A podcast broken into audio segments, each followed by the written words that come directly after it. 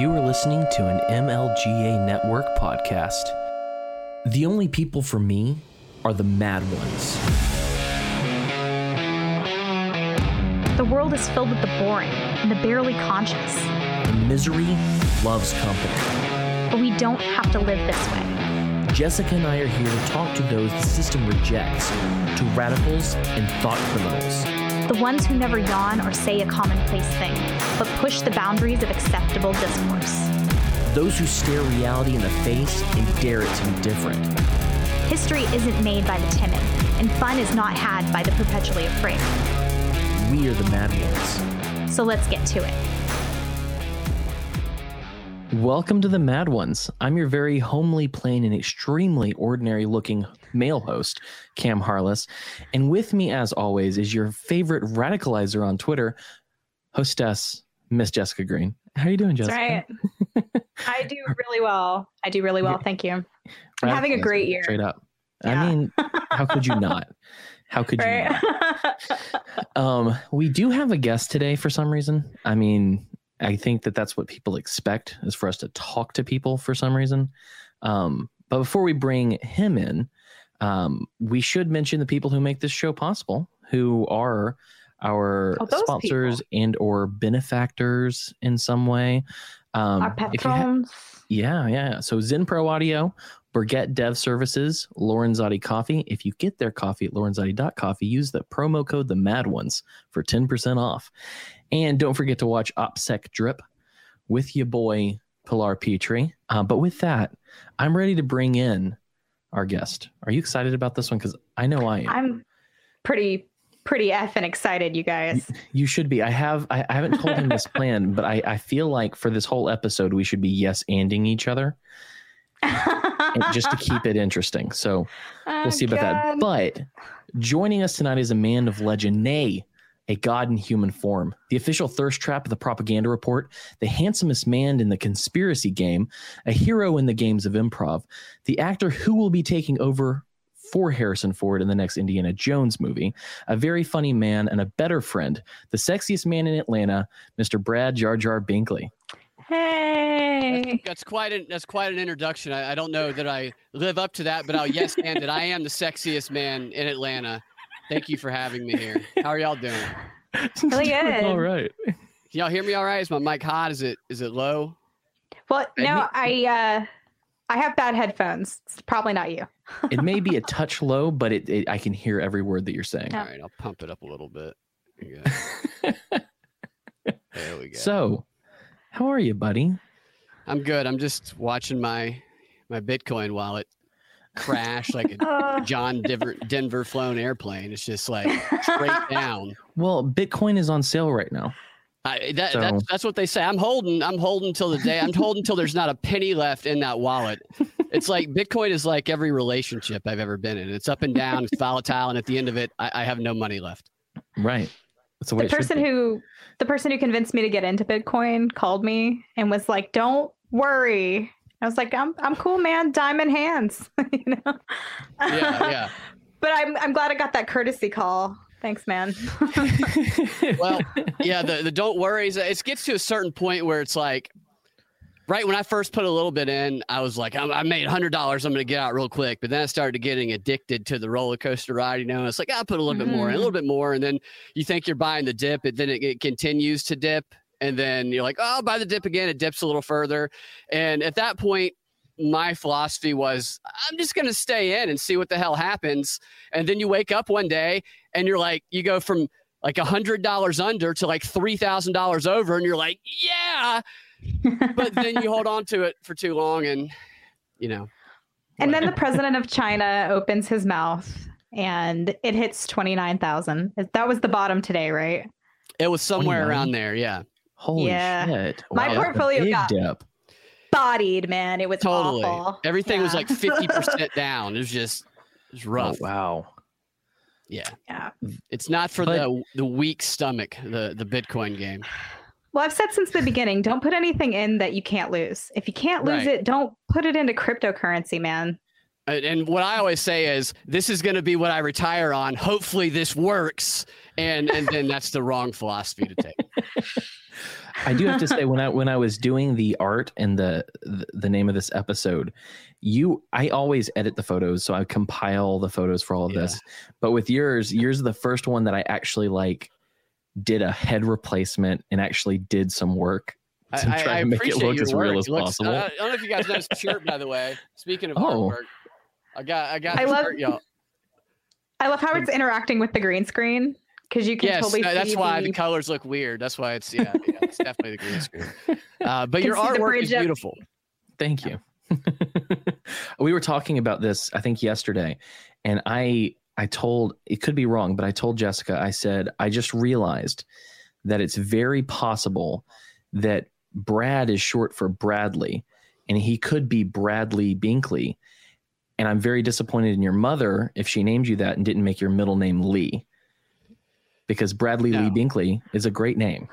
No, well, that that is not. It's just Brad. But I can tell you what she did do is she gave me and my two brothers and my sister all the same initials. We all have the our, middle name all starts with the same letter, as do our first name. They all start with a B, and all of our middle names start with uh, J. So we're all BJ, and parents had no idea Wow. what they were doing. My mom's brother funnier than I thought. my mother my brother married some broad and she has a brother and uh her brother he is he went by he still goes by bj but there was a time in high school when he found out what that was short for and got made fun of and so um, my brother's wife tells the story about how one day she was sitting at home and someone called the house and said hey can i talk to jason and she was like who the hell is Jason? Who are you looking for? And her brother runs up. He just chosen some random name that had nothing to do with his own name. he didn't go, Oh, oh, I'll just use this part of my name or that part. I'm Jason now. It's Yeah. like Flynn from Breaking Bad, who's the only moral character in that entire show. Which one is Flynn? Um, he, uh, Walter Jr. Oh, right. Yeah. Oh, the one that gets abused by everybody. Yeah, yeah. him and Jesse got abused by everybody. Yeah, I, I have a I have an alias that I go to go to as well. I didn't I don't do it in well I, I do use it probably more than I should, but uh, Johnny Blastoff is my alias name. Oh, Nice. That's not not a porn name for sure. Definitely not a porn name. also not not a porn name. Not not a porn So- name, right? Right. Has Jessica asked you about your cock aperture yet? Uh, well, my cock aperture is private right now. No, so this has to do with a product actually called Sheath Underwear, which is a brand of underwear that has a pocket for the boys and then an aperture for your cock to go through. It's like it separates your boys and your cock. Um, it was invented by someone in a really hot environment who was Wait, trying it, to like separates the the the boys from the the Frank. The It- Frank it, it, and it se- separates the twig and berries. Yeah. All right. Right. So there's a in the in the underwear is a aperture. There's an aperture through which to feed the frank. And even though there is a large, medium, and uh, small size for the underwear, the cock aperture on all three is the same. And I So think is that's the, the issue. So is the sack sack. Do what? I said The so sack is the sack sack sack. Okay, it's right. So I feel like you know they're not addressing the variances here, and that's a Or, yeah, some people are really having a circulation problem when they're wearing those. things. or maybe Just that's raise the your intent. hand, Cam. Cam's like, that's me right here. it's true. That's why I don't wear them anymore. It's, it's just a product development note. That's all. That's a, that's good feedback. They should pay you for that feedback. I think that Thank that would help the you. product. I mean, I'm just saying. I'm just. I mean- I'm just sitting here needing some change. Is all. It's it- yeah. A- Anytime men see an aperture, also it kind of is a little bit of a turn on. So I, I- I don't know what they're trying to do with. It doesn't matter if it's in a wall or what it's in. If we see an aperture, it's like whoa, you know, There's a- the, there the is a wall of a in wall. bathroom stall. right, Strange yeah, around the other yeah. What, side. what Doesn't the matter. CDC recommended prior to this that you have sex using a glory hole with a stranger in Canada. So during the pandemic, That's the safe way to do it. yeah, yeah. You won't catch COVID that way, at least. You'll catch everything else. You're not going to catch COVID Doesn't that matter. way, You won't get COVID. That's all that matters. Fauci Yeah, doesn't so- care what the hell you get unless it's COVID or AIDS. You get AIDS, then he'll also kill you. What Right, a little right. shit that guy. Yeah, Dr. Fauci. I feel like Dr. Fauci eats a bowl of cigarettes every morning when he gets up, and then he just goes, ah, "I'm here today to tell you some contradictory shit that I told you yesterday, and then I'm gonna go on my way." Yeah. Wow. What what I love though is how people go on uh, Twitter or wherever, and they're always like, "Man, Dr. Fauci's dumb," and I'm like, "Motherfucker, no, he's not. Yeah, he knows precisely what he's doing. Yeah, he's he a great propagandist back in the '80s. Totally. Like this is this is not new. I don't understand why mm-hmm. people think he's dumb. He's playing a winning game.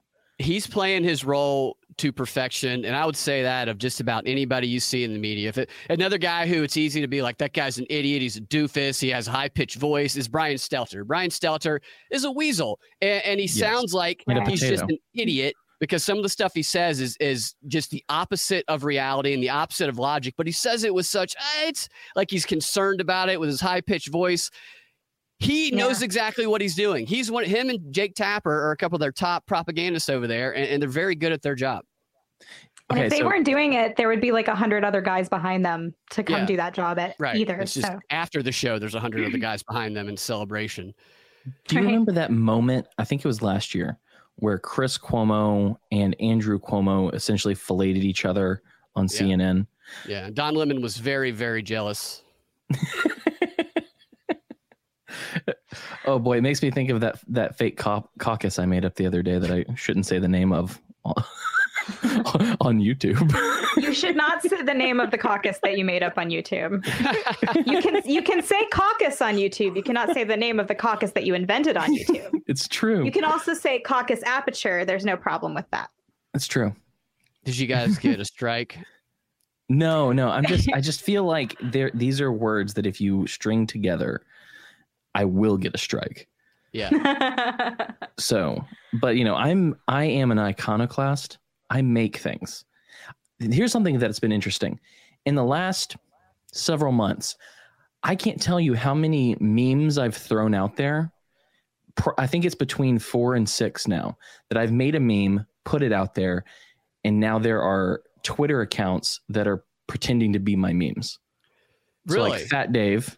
Fat yeah, Dave I, saw the Fat Dave. That's not your Twitter account. Somebody else did that. No, someone else yeah, did that. Someone uh, else. Yeah. Michelle Malice.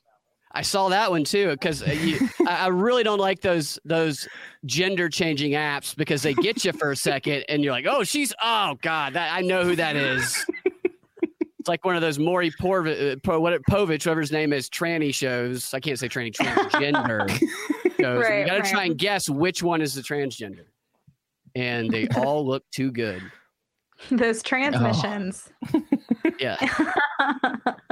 so how have you yeah. been? It's been since a, a, month or two since we talked to you. It's uh, it's been a couple. You know, it's it's uh, been good. Uh, hanging in there.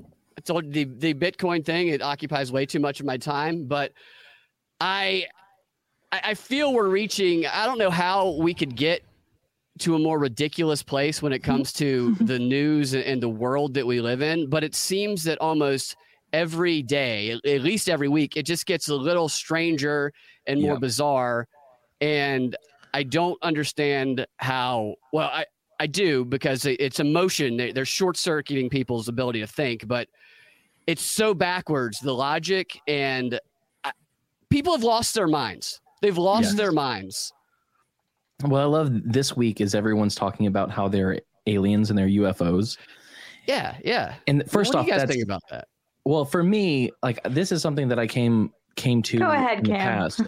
but I absolutely believe. I think that Area 51 and these different things that they talk about, I think that, you know, the Area 51 stuff was a cover up for like Operation Sunshine and paperclip and stuff like that. I think that was them throwing people off of the real horrors the state was doing. And so when I see, oh, well, UFOs are real, the Pentagon saying so, I'm like, okay, what the fuck are they doing in the background right now? Mm-hmm. Because I don't buy that. Plus, my favorite headline was the reality of UFOs is now known. Um, but they said the question is, what are they? And I was like, it's literally always been the fucking question. Yeah. They're called unidentified flying objects. That's the first question. Plus, yeah. they've been it's been in the news and the state has said that they've seen things they didn't know what it was for years. Like what do we this isn't news. no, it, it's it's strange though, and a couple. There's a lot of things that are strange about it. One, they did change the way that they describe it, so they still are calling it UFOs, but they officially call it the unidentified aerial phenomena. Oh, And Right. another thing that's strange about it is we can't agree what happened on January 6th. We can't agree what happened in the fields in Charlottesville, what Joe Biden ran his whole campaign on, apparently. We can't Right. agree what happened on the most minute news story that happens, the left and right, except UFOs. That's the only Mhm. thing that the left and right, uh, that the Pentagon, that Obama, that Fox News, that CNN, Tucker Carlson, Brian Stelter, that all agree UFOs are real. That tells me something's going on with it when both the left and the right at the top are sharing the same opinion about the existence of something. I don't know what they're doing. I know they're, they're releasing that report in June that was they say slipped into the the COVID stimulus package. The CIA had to release all their documents. Now there, there's a report coming out on it. I- I don't know what's going to be in that report. Um, it's weird. It's really weird. I think it's probably drones or, or technology from Yeah. that they know. I don't know. I, I believe in aliens. I absolutely believe in aliens. I don't think this is aliens. I think this is another psyop. oh yeah. Well, that, yeah, I absolutely believe it's a psyop. I would, I probably differ on the alien talk because I think that it's a different phenomena that we're addressing that people call aliens. But You think it's demons? that's a short shorthand for it. Yeah, I do. I think it's, I think it's fifth, it's dimensional rather than terrestrial. Yeah. There was a, there's a preacher that I can't remember his name, but he might be watching right now. I'm not sure. Um, actually, Bob, you know Bob. He told me about a guy who who talks a lot about aliens uh, in his sermons Mhm. Mhm. and talks about them in the context of them being demons. I can't remember his name. It'll come to me. You might you might like the guy. It's pretty interesting. Mhm, mhm. But yeah, so that's my. Th- but yeah, th- when I saw those things and people freaking out, I was like, this is, this is a spook. Like, there's, that's all I get from this. And they're even talking about how they're going over the the nuclear facilities like on a Mhm. daily basis, which is what conspiracy theorists have been talking about for decades. Now they're talking about that in the mainstream. I don't know. There, there's something up, and I I don't like to talk talk about it like this, but I think it has something to do with war. I, I think I think we're Yeah. at war. Really, I think we're at cyber Yeah. war. We're at information Oh, war. The, the difficult thing is it's it's hard for people to identify who the actual enemy is and what bullets are being fired, what weapons are being fired because it's coming in the information in cyberspace. Yeah. I think they always need an excuse to like spend more money too. Like we have to create this space force. Like what the hell is space force really do? Like really doing? You know, like Yeah. what is that? Making money from know- s for someone. Like as far as I know, it takes us like a really long time and a lot of money to even get into orbit. And you know, so the idea that we have like a space force is just something that seems like they're shunting money into so that they can do whatever nefarious thing that they're going to do is. But it's Yeah. just my t- little tinfoil hat that I have. yeah, I, I, None of it the whole rings thing true. about Space Force and all those NASA and all that, it- it's. I mean, not to go into the moon landing and everything, but you go to the moon in the '60s, or allegedly, some people believe it was filmed on a uh, a green screen or whatever. Um, Stanley then, Kubrick's best work.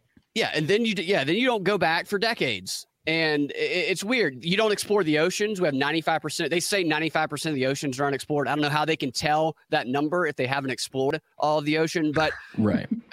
I, just don't believe this idea that they haven't done that. And I used to believe, I don't know that I do anymore. I, I'm, I'm still, I, I just, I don't have enough information to make a, a credible opinion, I think, about what's going on up in that outer space. But I used to believe that we were probably well beyond the moon, that, that they, there's all kinds of shit that we're we're so unaware of that these black ops planes that we we pro- that are probably flying over. They're calling them UFOs. I listened to this Yeah. military podcast once, and they were talking about storming area, the people who wanted to storm Area 51, and they were talking about all the black ops planes buried underneath Area 51, and I was like, what? what?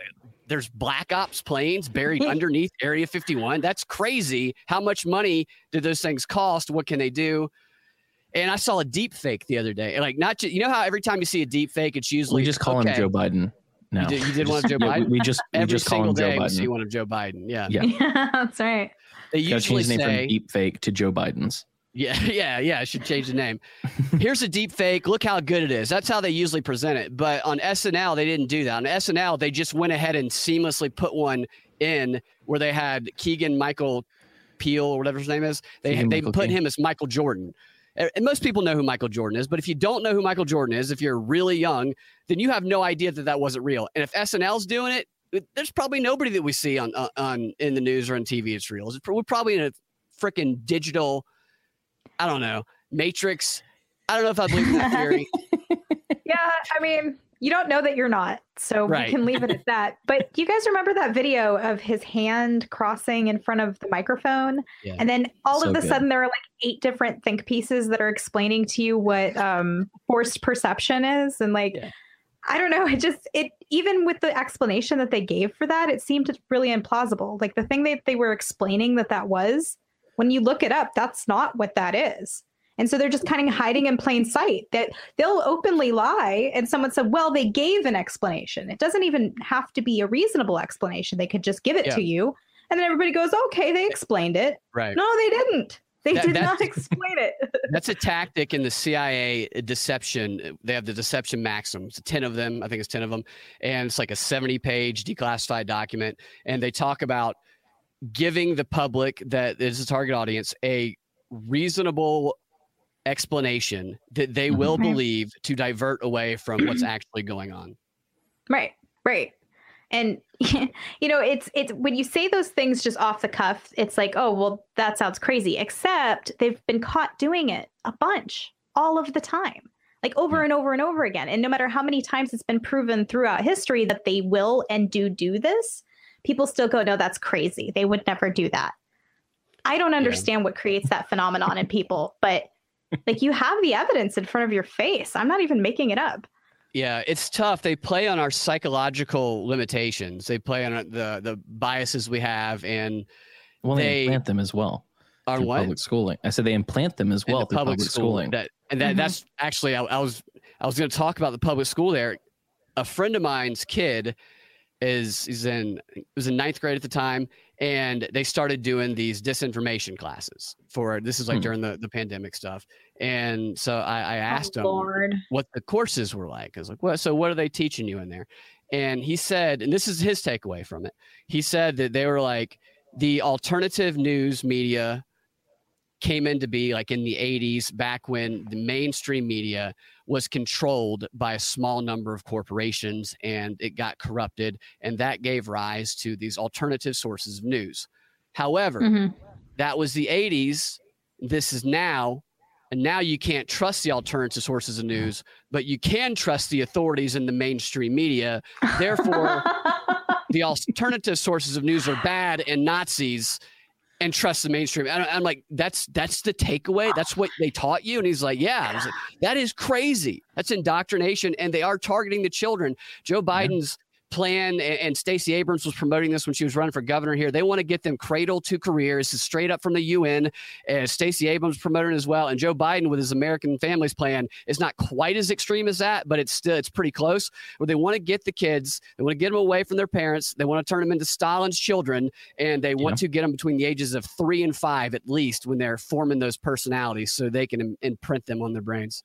I saw a tweet today where a woman said something about uh, she was like subtweeting Alabama, but she was like, uh, if a country um, or if a, a, a state criminalizes abortion, but she said women's health, and um, has the also has the worst education, then obviously they don't care about children.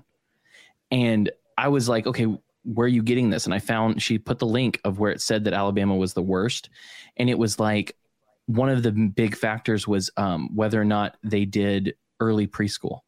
Yeah. And so it's all yeah. based in this indoctrination. Yeah. They they want to and what they tell them, what the pitch is, what it what it was here with Abrams, and I'm starting to hear it with Biden too. It was you have kids and, and that prevented you from living your dream. Go live your dream, man. Go live your dream.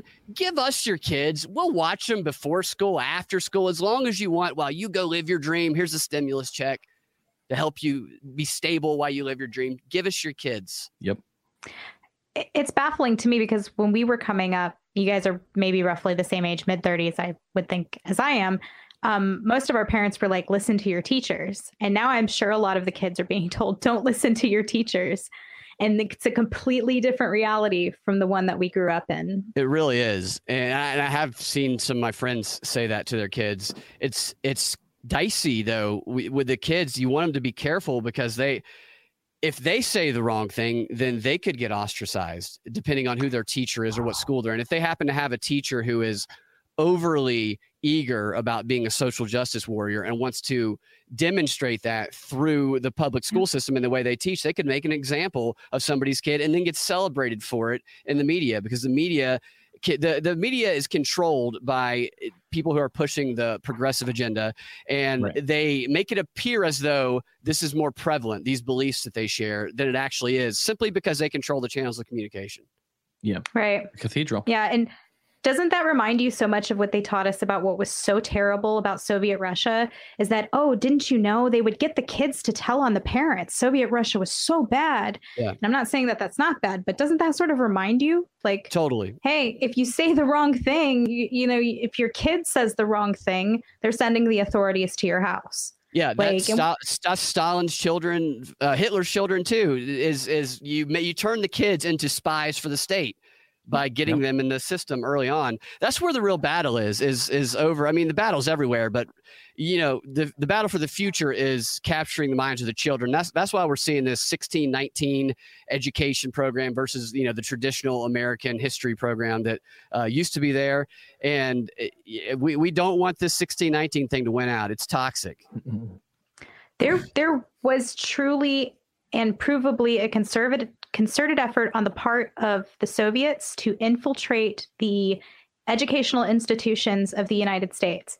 And it was a slow, long game that worked far beyond the life of the actual USSR. And the plan was that uh, they wouldn't need to throw a single bomb at America, that America, from its own youth from within, would land into the Soviets' hands like a piece of ripe fruit well america is ripe and there are no so there's no soviet empire left to come like take the fruit. So i'm what will happen now is a volatile situation. Well and, and joe mccarthy failed. He didn't mm-hmm. do anything wrong but he failed.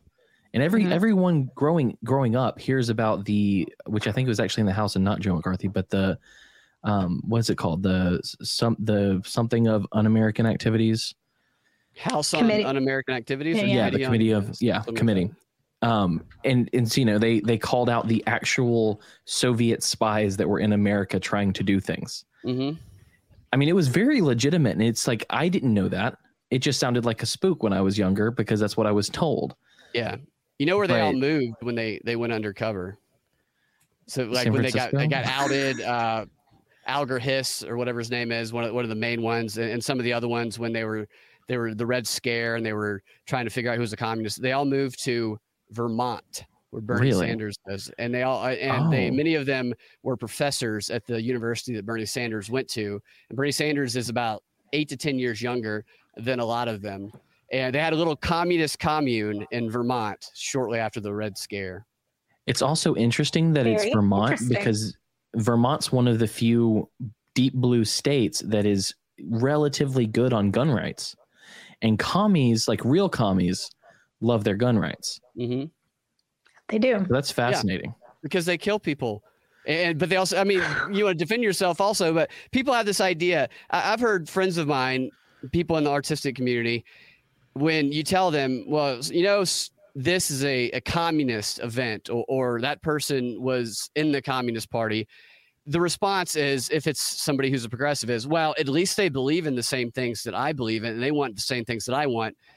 And that is not true at all. That it if you the communist international conference uh, the, like the the communist the third one i think it was 1935 they lay out in their papers that their line is no longer going to be to approach people with the communist reds on and try and get them to be militant communists because it's scaring people away.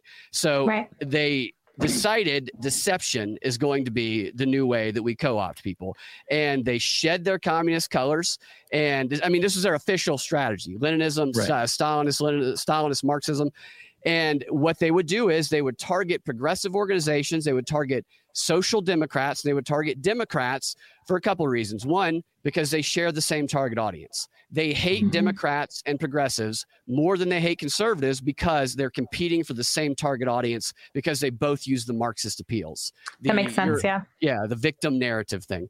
And mm-hmm. it, they also target them because they know they can get them to join together with them under the guise of, of, the pursuit of the same end, of this utopian end, like people respond to. They say, well, at least they want the same thing I do. No, they don't. They just they just want access to the organization that you have so that they can co-opt it. And then they'll work their way up in the organization because they train these people to be proactive because you get in these organizations but most people aren't proactive just in general so you put mm-hmm. a handful of people you, you place them strategically in an organization they're proactively work their way up to these high positions in the union and then they take control and they purge the people who don't fall in line and that's what a lot of people don't understand ab- about this movement they they keep setting these moving moving goalposts of, of objectives that they're never going to reach and that are uh, you know not even possible to reach. I mean, equality, yeah. equity, nobody ever fucking defines that shit. Give me a concrete definition of that so we can measure how far we've gotten and we can know when we when we can stop doing all the bullshit. But they're not going to do that because that is where their power comes from. Well, right. they've been very good at it. Like uh, Malice talks about how, um, you know, that phrase, we don't believe in equity, we believe in equality of opportunity. You know, that was a progressive phrase that oh really? that that was planted in i mean planted in the minds of because you know conservatism is progressivism driving the speed limit. And so over time they've adopted this and they're actually spouting progressive viewpoints back at the people who they're supposed to oppose. Yeah. Hmm. and so it's it's fascinating to see how that works on a continuum. So yeah it, yeah, it really is. It's just a way they manipulate language well while insidious it is very very fascinating and mm-hmm. it's very intentional. It's I mean they they have these activist books, these or, organ, the organizational weapon, a Bolshevik strategy that's from like 1940. It was written by the Rand Corporation. They document all the tactics that the Communist Party used, but not just the Communist Party. Anybody who is trying to use to to gain power can use these types of appeals on certain groups of people, just like different appeals can be used on conservatives. And mm-hmm the manipulation of language like like the coding of our brain is, is so prominent through all of these materials that it's we're like little computers our brains are and they know that and they've been doing social science experiments for a hundred plus years on it and it's funny to me when people are like oh no no that's gaslighting uh, what aboutism? Shut up. What aboutism? I, I get it. Right. I understand. Right. Like they have a hundred year head start on you, and they've convinced you that you know what you're seeing on the surface level to to that you just you can never be gotten. You can never be propagandized uh, and, and they make right. fun of them too like in these these materials that the wellington house used to write back and forth to each other when they were manipulating america into world war world war one when the british were they would mock how gullible americans were and how gullible american elites were because all you had to do was put a lord or duke around them and uh, they would just be so flattered they'd believe anything that they said mm-hmm, mm-hmm. yeah and, that's and, wild. And, and who has a show with oprah right now Prince Harry. Prince Harry right. is a fucking propagandist sent over yeah. From the Brits to do. I, I I don't know. That's a weird situation. Yeah, that is a weird situation. I don't. First of all, Americans should not have to give a shit about what any member of the Royal English family thinks. We fought a whole war about that, guys. Like, Amen. fuck them. Um, and secondly, I, I've noticed that thing about language with the word toxic how mm-hmm. there were all these think pieces and like uh, yeah problematic in like um 2011 2010 that were like uh you know if people are toxic uh you have to get away from them. And toxic used to mean people who were like physically abusive or mentally abusive to you. And then slowly over time toxic came to mean having the wrong ideas being in, being a trump supporter being a conservative. It like all these extra things got glommed onto toxic. So now if your father is toxic he you know, if he's a Trump supporter, if he owns guns, this, that, and the other thing, um, it's healthy for you to disassociate yourself from your father, from your mother, from your family. And that is also another um, plain communist tactic of separating the youth from the, the family home base. So they come to rely on the state or the approval of their peers, which is handed down to them from the state. And so that's something to really be aware of is the separation of families. Excuse me. Yeah. Speaking of family, Binkley, um, why did your family get an ovation at a stadium? Did okay. I, all right. Well, this this was completely unintentional. We didn't know what the hell was going on. Uh, again, and I brought up Bob a lot. Bob Wood was actually there with me. Uh, you know Bob. Okay, Wood I know Bob Wood. Yeah, he was there with me, and we went to the Sean Hannity Freedom Fest because my parents got me, my brothers, and my sister all tickets to the Freedom Fest for Christmas. And we were like, "All right, we'll go." And I would it, it, it, was it was it was a fun experience. There was a lot of nice people there. Charlie Daniels played. Sean Hannity got out and tried to throw the football around a little bit. That was a little annoying. I, I can't only take too much of Sean Hannity. But at one point, we and we were halfway paying attention. We we had been drinking, and at one point we saw people standing up. And so everybody's clapping and standing up. And so we're like, oh yeah, let's clap and stand up. Just like like we thought we were supposed to be giving a standing ovation to everybody. and that turns out Are that wasn't Gold Star family. That wasn't the case. Yeah. Uh, because somebody tapped us on the short shoulder shortly thereafter. And we sat down and somebody tapped us on the shoulder, and there's this woman sitting behind us, and she goes, My husband wants to buy all y'all some beer. And we're like, All right. We don't know why, but sure. I mean, we, we're just like, wow, oh she must she must have been. It's how how stupid we are. She must have been listening to us and think we're really funny and want to get us beer. That must be why. The hubris on you, comedian. so so we follow her up the stairs, and I, we start thinking about it, and, and we're like, what was that standing ovation for uh, again? And like, what did they say before that? And then we kind of put it together, and we're like oh my god, my brother's wearing camo military pants. he looks like he was somebody who was in the mil- that was a that was a military thing for for people who had died. That, like we figured that out as we were in line waiting for the beers, and so we're like, we gotta tell her, and, and so we did. We're like, man, the hell you do? We, Take the drink, baby. well, we we thought about it, but we were like, we can't. We, we have to tell her feel like an asshole. And he said, "Man, uh, we not we're not we didn't know. We were just we're we're idiots. That's why I, I find myself telling people that like on a regular we are just idiots. Don't listen. Like I, we were just messing around. We didn't know what we were saying to. We're not a gold star family. My brother's just a redneck from athens who wears camo pants. Uh, is not really in the military. And and so so she goes she goes well, don't tell my husband that because he wants to buy y'all beers. And we're like, all right. all right. Mama was looking out for y'all. Whatever. That's right. Yeah. yeah. the women, we all have a code. You take the totally. drink. And right, she was looking out for y'all. Look, let this man buy you some beer and shut up exactly what it was. She wanted her husband to feel good about buying uh, Gold Star Family beers, yeah. even though we weren't that Gold Star family. We, we did that for him. For him, we did that. I yeah, love of course. That before you, you even, buy you a drink. I love that before you even got to it, I knew that they thought you were a Gold Star family. Yeah, yeah, yeah.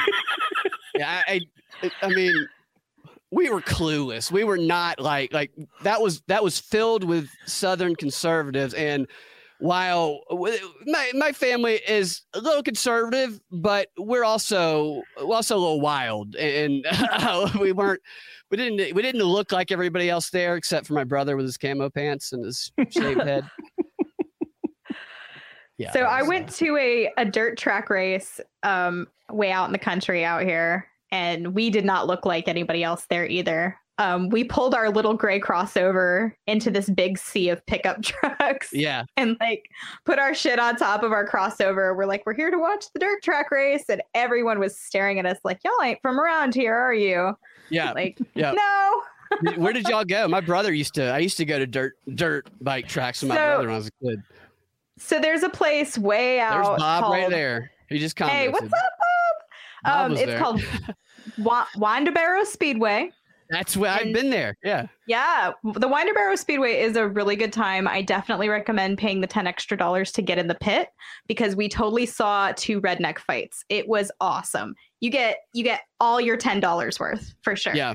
Yeah, those, those things are cool. I, I, went there once. My my brother's he's a lot older. I'm actually I'm closer in age to his daughters than I am to him mm-hmm. and I, so I was I was like nine, and he was in his mid twenties, and we went to he took me to a dirt bike place. I think it was that one. It was in Winder. Winder Barrow. Yeah. Yeah, and he he was like, "I'm gonna do one more lap before we get out of here," and, and he does another lap, but he he he got in a wreck on the way back, Ooh. and his face was just all jacked up, Oh and my god. and I'm just sitting there in the car, like you know, looking at his like he's driving, and his cheek is like folded out, and he's got like a Yeah. coffee cup, and it's just.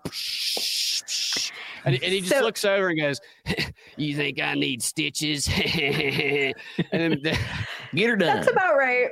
That's about right. Yeah. So you have to sign a waiver when you go to this place that if a piece of car flies off the track and kills your family, you can't sue the speedway. So know that going in. But yeah, it's t- worth paying the ten extra dollars to get closer to that because, uh, I mean, you, these are people's cars that they've cobbled together. I mean, they're this is not a place of regulation. like, yeah, um, they they do have elimination though. If you're too heavy, they will kick you off. And I've seen guys take a hammer out and knock things off of their car with the hammer so that they could make elimination. Like people Oh, are really? serious about yeah, people are yeah, they serious take that about stuff this. serious. Yeah. Right, Did right. you guys see the Joe Biden ride today driving? Did you see that video? I didn't watch the steering wheels? Video. go ahead, go ahead. I, I didn't watch the video, but I did see it was. Uh, I was on Twitter and someone had asked um, what the pattern was on the side, and I was Mhm. like, "Oh, that's a depth mask that they forgot to take out in post because he's a he's a simulation." He's a Yeah. he's a simulation. so for real, was the pattern something that people get put on their cars? Because I don't know. Like, is that legitimately something people would even have on their car? I've never seen another car look like that. Like, I- I'm not sure about the pattern, but there was definitely two steering wheels. And when you see them going around the corner, you can see the guy in the passenger seat moving his body like he's turning the car. And Joe's just kind of like, like, like it, it uh, at first, at first I was like, no, this can't be as obvious as everybody says. But then I'm like, that's a second steering wheel. yeah. Why is there two steering wheels? And why was the first question from the reporter done? Hey, Mr. President, why is there two steering wheels in that electric car? and the second one being, what the hell is this pattern on the side of this car you're driving? Yeah, I didn't even notice the pattern. Yeah. it's really weird. The only thing, the first thing that came to my mind is something that would confuse um, some kind of something that was trying to lock onto your position, because it reminded me almost of like zebra zebra stripes, which the purpose of which is so you can't zero in on any one thing. Um, To m- so I don't know. to me, it looked a lot like, and I made I was joking, but it, it looks a lot like the current motion capture suits. Oh, Like it Oh, really does look like that. And so let me see if I can. interesting. I mean, it's it's not it's not one to one, but let's see, motion suit. Oh, I know what you're talking about. They kind of look like crash test dummy suits in a way. They're like all one color, and then they have little dots all over them, like Well, they've gotten like weirder in in recent days. I'll pull one up. Yeah, I'm sure. No way. because they've got they've gotten really advanced. There's no way that the U.S. government wouldn't employ that for their purposes if they had to, especially Yeah. if they had a doddering old man that they had to like cover for all the time. yeah. Well, I mean, it's not it's not a one to one, but I pulled up this picture from Thor Ragnarok, and let's see. That's if I can Pull cool. this up. Um, there you go. It reminded me of this pattern. Oh wow, look at that guy. Oh, You see the pattern, yeah. the pattern on the clothes. It, it Yeah. reminded me of that. Let me see if I can. Let's go. Um, Looks frightened. Joe Biden. so is that, that's for like CGI stuff, right? Mhm, Right. mhm. um, and then they had this weird it looks like a it looks like i said it looks like a depth map i mean i don't think it is but it's the strangest paint job Notice but, that. Yeah. but that's Have the first thing that came to mind I've never seen another person have that on their car like that before. Like, Uh, that's weird. That's very weird looking. Yeah. I, I, I, yeah. I was focused on on the car when it like driving. I was like, I want to see if the because I saw somebody tweeted at me said he's clearly not driving it, and he wasn't. He wasn't driving it at all. No. It, it, it didn't even look like he wasn't. You know, you drive, you kind of move your body a little bit with, with as Mm-hmm. you're, you know, and and and Joe's just like he's driving a kid's car, like oh, I don't do it. Or like he's doing like he's doing a bad improv scene. You know, it's like, all right, you're driving, you're like, er, er, er. No, you know, nobody moves, but you're doing the wheel in 360 motion. Uh, Mhm, while mhm. meanwhile, the other guy was kind of like shifting his body weight the way that Mhm. you normally would when you drive.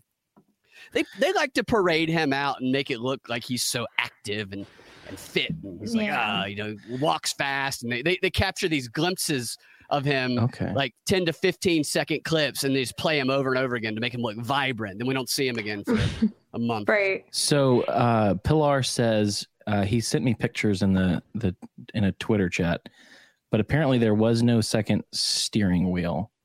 I don't. I haven't looked watched the video, but he also Unless, said that- unless the it. video I saw was doctored. The the video I saw, I, there seemed to be a second steering wheel.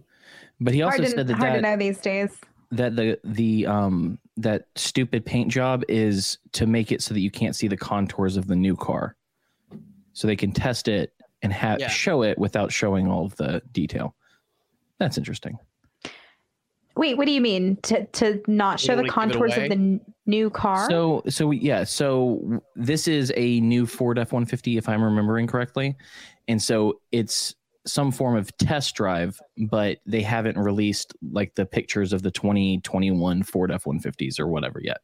So they have See- this really. Uh, it makes sense. It's a logical explanation. I don't know if it's true. It is, but it's one of those But- things like that picture. They explained it. It- Sure, they gave you an explanation that seems to kind of make sense, I guess. But have you ever seen that before? Ever? Paul says that he has. He says that test cars always have patterns Okay. like that. Okay, So- fair enough. Fair enough. Who am I to question Paul Paul, you mean Brandon? or Kyle? I don't know. Call all all Pauls are Brandons. That's 'Cause I right. That's tweet- right. I, I tweeted out today APAB, which meant all politicians are bastards. And so people were guessing what that meant. And one of them was all Pauls or Brandons. And then Paul chimes in and says, No. I I saw said, that. I saw I that. said, too. Shut the fuck up, Brandon. Yeah, you guys, you, you guys are shit starters on Twitter, definitely. You guys definitely Oh, yeah. starters on there. I have had a lot of fun over the last 24 hours. Let Yeah. me tell you. I had to delete my fake FBI post because people were not getting that it was a troll at all. So sorry about that, guys. That shit was fake. It was a troll. I thought it was really obvious that it was a troll. It's gone. Don't worry, it can't hurt you. Now, do you do you get a lot of creepy DMs, Jessica? I So my thought you were gonna DMs are ask me. closed. Yes. I used I used to be in a I used to be in an online cult, and when I got out of the cult, these people started a campaign against me where like hundreds of um, accounts from India would start sending Fucking me messages of like their dicks and like um asking yeah all Urgent kinds of my dick. With their Yeah. upper cloth. so i have i've like locked down all of my um private messages and direct messages i uh, if you're a mutual follow you can dm me um but we have to like have interacted before before Yeah. i'll open that yeah Yeah. because i've gotten my more than my fair share I was in a group chat with a woman. I left this group chat because she would semi regularly share the dick pics that she got. And I was like, I know that this is funny objectively, Yeah, but it's not wrong. so funny that I want to see a dick. she's afflicting you with the dick I- pics I don't the want it. same way she got afflicted That's Well, She's irate. passing the passing weirdest on her part is trauma like when you're you open up your DM, like you see a dick pic when you were just about to send a dick pic. It's like, oh Right. wow, I'm about to. It's like it- it's like now I'm soft. What am I going to do with yeah, this? I know. Right. Because No, you to always be start a little erect when you get on Twitter. Absolutely, because I'm about to I'm about to pwn some noobs. before the cult thing i didn't get like you know it, people act like it happens all the time to all women it really it really it's not like that like Hashtag some women women. Yeah i'm sure like yeah i'm sure some women do get you know your really popular account and you know you're semi good looking. I'm sure you get dicks aplenty but for the most part most people dicks aplenty yeah through the cock aperture. Uh but yeah it's it's not i don't think it's as prevalent a problem as uh, some people make it out to be and i think the reason that they post when they get a dick pic is because they're actually excited that someone sent them a dick pic so Yeah, i'm a little I- suspicious of those yeah yeah. Let me just say, as a man, I have been catcalled one time, and I fucking loved it. Like every every millisecond of that, I was like, I don't care that you're an old broad. I am into this. Like, Yeah, give me that sweet, sweet affirmation. I'm a man. I don't get any. Um, but Yeah. I will That's good. say that if a woman sent us what what's an equivalent of a dick pic? Would it be Oh, a, yeah. a vagina Uh, pic or is it a is it a titty pic? Well, are we it's like a titty tit pig or feet pics. So, definitely I'm- feet? Ooh. Yeah, could be. show let's- feet. Let's not talk about. You want to get now. there, ladies? I don't. I, I, I, I don't want to have that conversation on the on the Yeah, podcast. the women's feet are like men's dicks. So just think about that when you look at women's feet. Just two dicks down there. two Wow. two dicks. I'm never gonna be able to see my own feet the same again. yeah, an image I shouldn't have created because now I'm seeing it as well. I want to put socks on all the time. Girls can have dicks. yeah, apparently. How does that work with uh you know, I, I don't care what people choose to be, but how, how does that how does that work with just the way you talk about it? It- It's not even like like nobody really cares what you want to do with your sexuality, but when you're trying when you're forced to try and talk about it in a certain way and use certain labels and everybody starts their meetings now with i'm so and so and my my pronouns are he and him they and they why is they and they a thing it's weird why is they bees a thing it's a weird confusing fucking oh look at the cute little they bees if you call your kids they bees then they should be taken away from you because it's shocking. I I read an entire article about a non-binary person. By the way, Demi Lovato, now a they them. But I read an entire article a couple months ago and it was in the they them thing and I truly did not understand what the fuck I was reading. Like I was going, who is they? yeah it's uh, confusing You're, you're talking about multiple like I was legitimately like this makes no fucking sense to me. I think that is intentional. I think that's part of this manipulation of language we were talking about because Mind you make control. something confusing enough and the CIA manuals they talk about this shit. The psychological warfare manuals talk about ambushing people, demoralizing them with confusion, dividing them with confusion.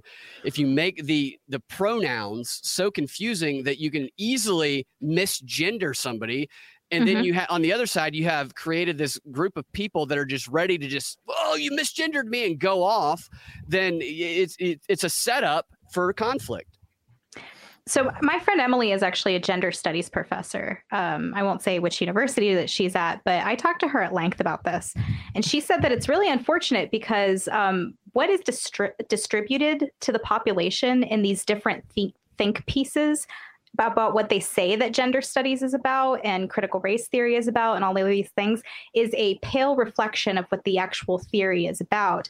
And people go to school for years to understand these types of theories and to talk about them intelligently. So it's not as though Vox can put out a video that lasts a minute 30 seconds that explain to you what critical race theory really is. And so I think that that people are just kind of latching on to something they know makes people emotional. And Well- that emotion is the cudgel. It's it could be anything. It just happens to be race with our society. It just happens to be gender with our society. But the emotion is the is the actual weapon. It's the actual Totally. cudgel. Uh, that, and they're that's a big- also oh go ahead Cam. I was just gonna say they're also very good when it comes to explaining any of their ideas on the academic level, and then bringing when they bring it to the. I've read some of the academic papers on some of this stuff, but Mhm, when mhm. it, it's very similar to what they bring to Twitter, but they always try to make it sound as complicated as possible. They try to obfuscate to the point where you're like, this doesn't, this must be smart because I don't understand it Mhm. Right, right, yeah. yeah i hate and it's just like that, that is that is definitely one of the things i keep running into is like because once you see past that pattern once you see through the matrix and you start to see what they're doing you see these think pieces and you're like you're not saying shit dude Mhm. you're just trying to manipulate me. That's absolutely what they're everything they do everything these mainstream outlets do anyway Mhm. ha- has an agenda and if it doesn't fit that agenda they do not talk about it. They don't report it. The this we've been talking a lot about narrative warfare. There's this Yeah. woman her name is uh, Ajit Maan and she's with a group called narrative strategies and what they do is they Okay. train national security professionals and how to conduct narrative warfare domestically and abroad. And we deconstructed some of one some of their videos where they were talking about a lot of this stuff, and it, it's really eye opening. I, I bought all of her books, which that, which are written as instruction manuals to people in the national security profession, and it, the one of the main things they emphasize is that narrative warfare is not a battle over truth. Right. successful narrative warfare actually is, is convincing a population to believe something that is a complete falsehood as though it were the truth. But it's not a battle over the truth, it's a battle over the meaning. So Hmm. you put the meaning in the message so that the public never has a chance to determine the meaning for themselves. You short circuit their Right. ability to think by charging an emotional meaning into the way you frame and deliver the message. And that it's so Yeah. prevalent right now. Not to mention, so I I don't know if you've watched them. I don't know if you're a nerd like me, but did you watch um, specifically the Falcon and the Winter Soldier? I have not seen that yet. I, I've seen a couple Okay. episodes. I haven't seen all of it. So that um, uh, Captain Marvel, um, even Thor Ragnarok in some ways. Yeah. But the way that, uh, well, Black Panther is also good. Black, okay, Black Panther was mediocre. I'm just gonna say that. Like, I- Racist. fucking Right. racist. and that's my point That's is it, because yeah. they use these stories to tell their the morality especially in falcon and the winter soldier i want you to watch all of it and tell me it's not the most preachy shit you've ever seen because so Uh, yeah. you can't it, object like you couldn't object or even say that black panther wasn't great or whatever because you are being racist at that point hmm they shut down. do you guys down remember- conversation. when they came out with an all girls version of Ghostbusters. terrible Yeah. movie Yeah. Okay, anything that's a Leslie Jones terrible movie. It's is terrible. terrible It's terrible. Um, so back when they came out with that movie, I was still very heavily into my leftist SJW cult. And I call it a cult unabashedly because it follows every single qualification of a narcissistic cult. Except for the I online wasn't cult you said you're this in. is the online cult Yeah. right right so they couldn't have physically fed me kool-aid or anything like that but like Yeah. in every other aspect they were a narcissistic cult and um, so when that movie came out and people were panning it i defended that movie tooth and fucking nail without ever having watched it and I insisted to everyone that was calling it bad that they were calling it bad because they were a misogynist, that they couldn't handle whip. Go ahead. No, I was just going to say this is the same thing that happened to Captain Marvel and all of these other movies is people mm-hmm. did not watch it before they defended it. And it's Right. like it's like, "Oh, well you just didn't like Captain Marvel's a great great example. You didn't like Captain Marvel because you don't like women." And I'm like, "Hold And not hold up there, bitch." Because Brie Larson is a horrible, horrible, horrible, horrible goblin. I heard she got Just- fired from the next one. I I don't know if that's true, but I haven't heard that, me. but I did notice that the name of the next movie is The Marvels, and so hopefully they're going past her. That's that's the only no, nothing She's about gonna these, die of a drug overdose and be off the No- show. Nothing about the future Marvel movies look interesting to me. There's nothing that I'm like, oh yeah, I want to see that, except for maybe Spider Man. yeah. But um, but that was the thing with Captain Marvel was you couldn't say, hey, this movie had a very interesting concept to it of being anti-imperialist, but they fucked it Mhm. up by being too on the nose about all of the female stuff. And we're, you're right, Brie Larson is now a goblin, but when Mhm. she was in Community, she was cute as hell. Yeah, she was also great in United States of Tara. But I'm making a reference, not that I hope she di- has a drug overdose, but that's what they did to Roseanne's character in yeah, Roseanne it- it's- when they fired I her. remember that. Yeah. the whole reason they brought the show back, they I think that was a setup. I think that whole thing was was a setup to virtue signal. So ABC can say, "Look at us, we're gonna f- virtue signal, and we're gonna get rid of the problem. Therefore, we're good. Welcome us into the Great Reset." A lot of these Great Reset companies are doing that, and I'm sure ABC is. I haven't looked it up, but all the other companies that I, I've suspected have been have been that. What you guys are saying, it, it makes me think of uh, something that came up this week. There, I I went to one of these Ind- Indivisible trainings. Indivisible is one of the activist training groups. They're they're in every precinct in the country. They started in 2016 after Trump got elected from congressional staffers. They're they're funded by Soros and all these other. It's just another one of those like Media Matters types groups.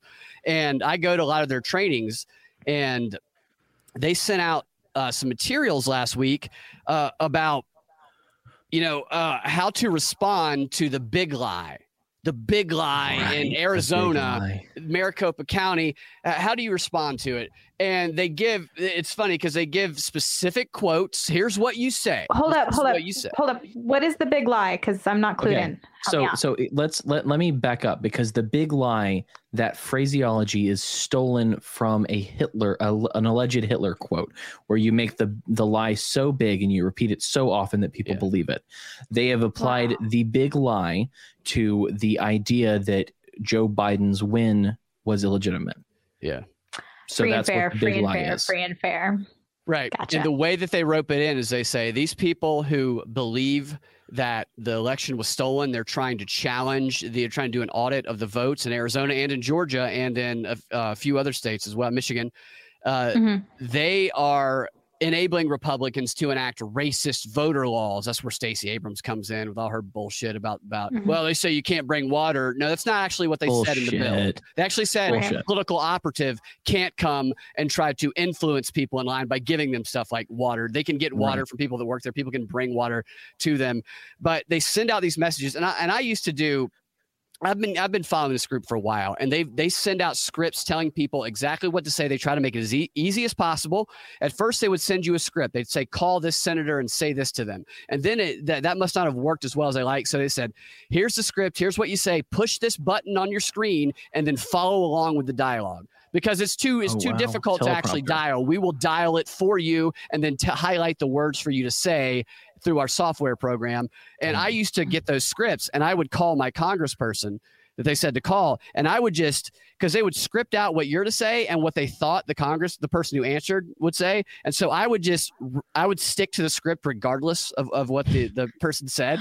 And that always got really awkward. So kinda- that's amazing so what they did last week is they sent out these these scripts about how to respond because they're, they're trying to quote this new term they're passing around pre-bunk.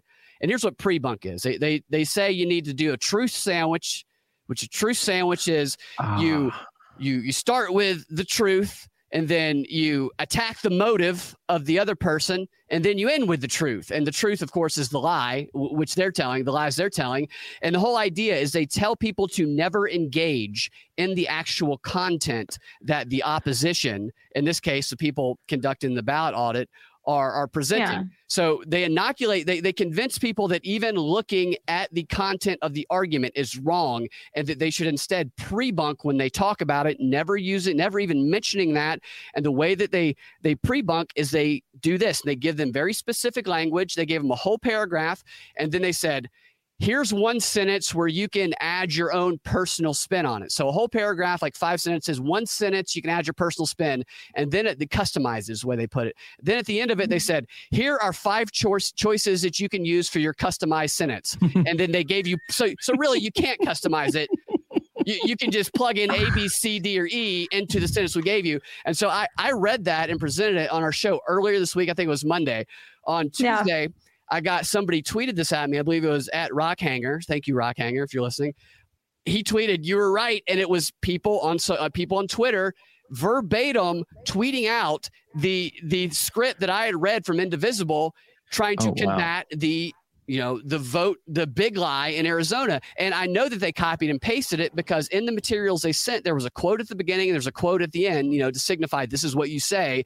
The person forgot to take out the quote at the end. So there's a quote weirdly placed. They took the one out at the beginning. And so i was like wow this person copied and pasted forgot to delete the quotes. And then and you guys can look this up. They're they're focusing more on Facebook, but they're also pretty prevalent on Twitter. Hashtag Truth Brigade, and you will see a long list of people who are verbatim repeating scripted lines that were given to them by this indivisible group. They have never looked at the content. They've never thought about it themselves. They have simply followed their orders based on the emotions that have been triggered in them. It's, mind amazing. control. Well, and here's one thing I wanted to mention. Mr. Gahn said, "Ah, yes, the Georgia voter law, which is actually less strict than Colorado's." This was my favorite thing about this story because the Democrats were out there straight out lying about this this law, right? This Yeah. change, Mhm. and then Trump was send, sending his little memos from his office, which are like the best because they're so Right. dumb and so great. Um, but he put out one of his press releases, and it was talking about how much he hated the law because it was it was not strict enough, and it it actually made it easier to defraud the vote and all of this. And that was my favorite moment when both of them agreed that the law, that Trump and the Democrats agreed that the law was bad for different reasons. Yeah. Yeah. And opposed both, they are both trying to manipulate the issue. It is it's it's crazy that people I think know that at an intellectual level. I, I think mm-hmm. that they recognize that, but when you get in the heat of the heat of the moment or heat, heat of battle, and right now they have politicized everything on the planet. I mean, yoga. Did you know that apparently conspiracies are a problem in the yoga community? These yoga what? women no. are, are getting infected by a pandemic so, of conspiracy. Th- I mean, this is a real thing. They're I think it's Maddie. I think it's just Maddie maybe. from Voluntary Vixens. Yeah. Just I think they're just talking about Maddie. She's QAnon well, of, so, the, of the yoga communities. What they everybody's QAnon when they don't when they want to demonize them. They just call them QAnon. So the, to, to talk about that, just kind of from that perspective, because I am like a yoga woman or whatever. Uh, I'm not a yoga. A lot woman. of people, he's not a yoga. A lot of people in the yoga community are more interested in things like herbal medicine and homeopathic remedies and things like yeah. this. And anybody who does that is demonized and it's yeah. really crazy like they've you know i i never was like an anti-vaxxer person i've had all my vaccines i'll get my you know inshallah i should have them children have their va- vaccines i will i will get those too but you know any person who doesn't want to mandate vaccines force vaccines on people is now according to the definition on merriam-webster considered an anti-vaxxer so i've been forced into this category I'm just going to own the title. If you want to put the title anti-vaxxer on me, that's fine. Uh, regardless, I still don't think that anybody should be forced to have vaccines, and I'm not going to change that position just to avoid um, being called something that makes you a pariah in our society. And that's yeah. the mind control that they use too. Oh my gosh, I don't want to be called an anti-vaxxer. And women, you know, for the most part, we're like not, and I'm saying for the most part, but for the most part, we're non-confrontational in that way. We're not going to want to rock the boat or ruffle feathers. So we'll abandon what we know to be true in order to avoid these stereotypes and labels. And I've I've seen it amongst my peers over and over and over again. Well, they talk about using that societal pressure to get mm-hmm. people mm-hmm. to submit. The the mm-hmm. Council on Foreign Relations, we, we deconstructed a video where they very much focused on the using comedy to shame people, using the oh group think, using the bandwagon effect, pressure yes. people into doing they they anybody who tries to I don't want to say take a middle ground, but doesn't is not agreeing with either side. They don't like that, so they try to set up circumstances where you are forced to be to be on one side or the other, and they just start labeling you one side or the other. I mean, people right. who I know that are they've been Democrats their entire lives are labeled Nazis, basically QAnon Nazis, because they are not they don't want to get the vaccine. They don't. Yep. They're very you know they they don't like the idea of it, so they're Nazis. Mm-hmm. So I may have to put in my Twitter bio anti-vaxer, anti-taxer, because I feel like it's a good, it's good, good, good uh, phrase there. Nice and catchy, nice yeah. and rhymy. Mm-hmm. So yeah. I was thinking, um, both of you are from Georgia. I lived in well, lived in from etc. Georgia. I lived in Georgia, and I thought of a video this week that makes me think of Georgia, even if it's not from Georgia.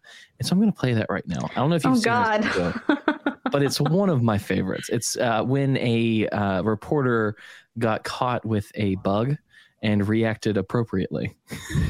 What really happened on that Thursday here at Augusta High School that led to Chris Wood's death? The fuck is that? I'm dying in this fucking country ass fucked up town. Shit flying in my mouth. The fuck? I can't see pollen. Let's get the fuck out this country, motherfucker. I can't even see me. Okay. Wait, play. Play the beginning again because I want to hear his reporter voice real quick. Okay, one second. The transition yeah. from that to him. Yeah, yeah. you want to see the transition. it's so good. That's great. I love, I love that. I love that. I doubly love that because that's also one of the videos that people use to prove that there are lizard people. Have you seen the videos? Really? Yeah. Because, there's there's because videos. Politicians don't react the, the they they slow it down that video. These used to be all over YouTube. I don't know if they're still there, but and, they'll like when he turns and kind of like you know spit like his tongue.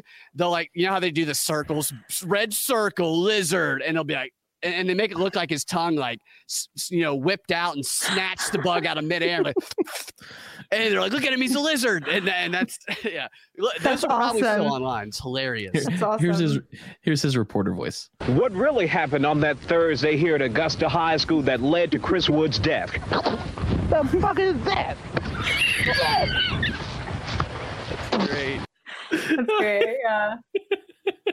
I love the code switching. It's Yeah, one of my totally. favorite the things. reporter voice is is never it's great they never have yeah i want to hear everybody's not reporter voice like when they get mad when something Do you want to hear my Chick Fil A voice? I would love to hear No. voice actually I think I've done this before, but I used to work at Chick Fil A, um, and so when I was on the headset, I would sound, or you know, when I've been in jobs where I've done customer service, my cust like I have a fairly welcoming voice no matter what, but if if you hear me on Chick Fil A's, it's the worst thing in the world because it's so sugary sweet. You ready for it? Yeah All right, let me get into it. Thank you for choosing Chick Fil A. This is Cam. that is beautiful wow Mm. I hate I- that guy I- already. I, I mean I, I thought i was in order i thought i was i thought i was in line Right. waiting to order I will say that at Chick fil A, they get my order right and they're always polite. So I don't care. If they say no women allowed, I'll go through the drive through, man. Like, I love, I love fucking Chick Chick-fil-A. gets a lot of hate, yet they Yeah. do a lot of good things for their. At least from my understanding, I knew some people who worked there in college that they offered college plans to if you work there, you could get some Oh, cool. benefits. Yeah. and, and That's awesome. it's the way that they. I don't know. It seems like a pretty good company to work for to me. You've worked there, Mhm. so you know better than me. But they get a lot of shit just for being Chick Fil A. I think. Yeah, I I, mean, think it, it, the it wasn't a bad job, but you know, it's it's a lot of bigots who who are say that say they're against bigots when that's not something that you see on the the store level whatsoever. Yeah. Was it true that So- Cathy's son who said he was going to wash the as a, of a, a I don't know who the black guy was, but it was a black guy that he knew. He's going to wash his feet during a conference last year because he wanted to make a stand against racism. So it was he got up on stage. He's mm. like, I, "I'm going to wash your feet" or something. It's really weird and awkward. That's oh, some, that guy's got some other things going on. That's got Yeah. nothing to do with race, man. That's, Yeah, that- he's got some That's a- Jerry Falwell shit going on there, Joe. Jerry This Falwell. is a this is a feet feet loving podcast, and we need to to keep within that. Okay, we're a Mormon Christian conservative feet loving podcast that shade that shades that fucking hates Sean Astin. yeah, So- we do. We really hate Sean Astin. So- who's, who's Sean Astin? He's the one who played Samwise Gamgee in Lord of the Rings. He also was Rudy. Oh yeah, yeah. He's in Okay. 24 Yeah. also. He's the worst Yes. character in 24. Yeah. Every time he character in dies in a show, I'm happy. Um. So Jessica had this this idea. Th- You this should tweet recut. Rudy where he dies at the end. Use the scene from like 24 or something. Oh my God, Cam, please do that. Here's a whole. Just I recut every movie with Sean Astin in it, so he dies painfully at the end. Make him the new Sean Bean. Um. So Jessica tweeted the other day that she can tell a, she can tell a lot about someone by their pizza order, and I thought we ask stupid questions on this show. I want her to do your tarot, her, your pizza tarot card reading for your favorite pizza. It's not pineapple pedophiles. Is that isn't that what they, they say? in the, Excuse me. Excuse me. We are a Oh, isn't that what pineapple they say? pizza Pizza- loving, Bombs. feet loving Wait a minute. podcast. Wait a minute, sir. Isn't that what they say? They used to didn't they say that Obama No, was would order pineapple pizza. on pizza and, and that It was, was a w- code? Well, it's walnut pizza. Walnuts. was one of them. Um, there were there were different codes, but no, pineapple's good. Like I just know that you would enjoy think it would life be, less than I just- do. Yeah, no, I, I, I'm not saying it's not good. I'm just saying I thought that was code that the Pizzagate thing brought. At least what they say Okay. Pizzagate was. That makes more sense to me. Uh, p- because pineapple on pizza is actually good, but I think it's inappropriate to have it with ham. I think Okay, ham so is the you're wrong, wrong. ingredient. I think you should have it with pepperoni. You can do both. You can do either. Is, aren't they part of the It's the same salt- ham and pepperonis? It's the salt and the sweet, or the spicy and the sweet. These are two different things that can work beautifully together, and you're just not living your best life. That's all I have to say. I'm sorry. I'm sorry. I'm I'm So- orthodox about my pizza. I'm sorry. I'm Yeah. charismatic, I guess. so, favorite pizza order? That is a tough one um, because I've ch- my my pizza taste have ch- changed over the years. I used to just be um, like pepperoni. Hey, Or- or just cheese cheese? guy. Oh, Uh, yeah, Because you're an used to- American. yeah, just cheese or pepperoni with like a in a shotgun, you know, and a, and a cheeseburger. Uh, but I started to like. I started to like. Well, I should say this. I love Papa John's, and it's not racism. I just like Papa John's pizza. Papa John's, the pizza of the Proud Boys. That became the meme that they would put out there.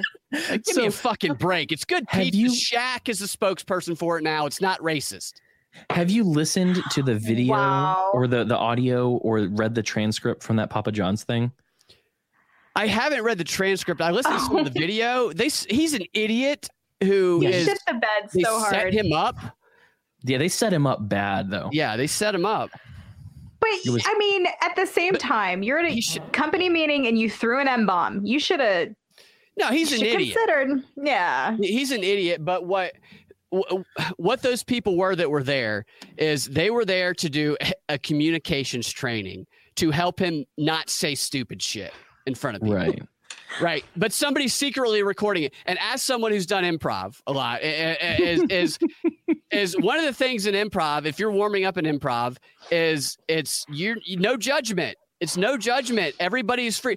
You say whatever, you do word association, the crazy. If you had a film, a recording of every improviser uh, in, in the United States during warm-ups, and probably 95% of them are on social media talking about how everybody else is racist, they would all be the racist ones because Yeah. the most horrible shit comes out when you just don't when you when you Yeah. agree to not judge each other and you agree to not treat people as though the fucking sh- like I, I know Yeah. people who I've warmed up and I've done shows with them and I, I they I've seen them say things that are not that if if anybody that they knew right now or anybody that is loving some of their social media comments knew right now that they had said they would be completely canceled because I, I I know that, that these people aren't bad or they aren't racist or they aren't whatever. I know they were warming up and they were saying silly words and it got silly. But when you have a fucking culture that's going to like, oh, everything you say that might be, I'm going to look for a reason to fuck you with it, then, then that's Mhm. what happens. And, and a lot of the, I mean, anybody who's a fucking artist, who's like really an artist and is out there like accusing anybody of like, and and it's not, it's not even words. So people can accidentally make us, uh, they can put their, their index and their thumb finger together because maybe somebody hit a fucking three pointer and they go, Right, oh my gosh, it's a white nationalist symbol. Ah! Mhm, A- mhm, a- mhm. a- and it's like that's the dumbest thing I've ever heard in my life, and you're really trying to ruin this person's life for it. It's so Yep. stupid. I think the accusers know that you're not a racist. They wouldn't be calling you that if they. Yeah. It's the most. It's the worst thing you can be in our society. It's the scarlet letter of American culture is to be a Mm-hmm. racist. So if I call you a racist, you're gonna bend over backwards and do anything you can to get. Oh no, I'm sorry, I didn't mean it like that. Whatever. And people have realized they can gain power over the conversation that they're having, over the culture, Yeah. what have you. And sometimes it just feels good to take down a powerful person. Yeah. Well, and Yeah. I think that they do know that the person's not a racist, but what they don't know is that they've been trolled by 4chan. Yeah. 4chan put that They out. never there. know. Yeah. Yeah. yeah it, it, it's crazy and, and this whole this whole philosophy that they're really trying to indoctrinate people with that you never address the content i was talking about this earlier you only start to attack what you presume the motive of the other person to be so it has nothing to do with reality it, it's just your assumption on their motive and the people who have indoctrinated you are telling you that their assumption is bad when it, Mhm. it's not most of the time it's not actually bad Right. So, pizza order. If you're ordering Oh. pizza right now, tell me. if I was ordering pizza right now, I would, I would, cheese would always be a possibility, but I would look and see what they're like white pizzas, not not because of white, you know. I just mean the greenish salad like fucking pizza. racist. Yeah, no, I, racist I want a piece of shit. completely white. I- pa- no, just a powerful white pesto pizza. ass pizza.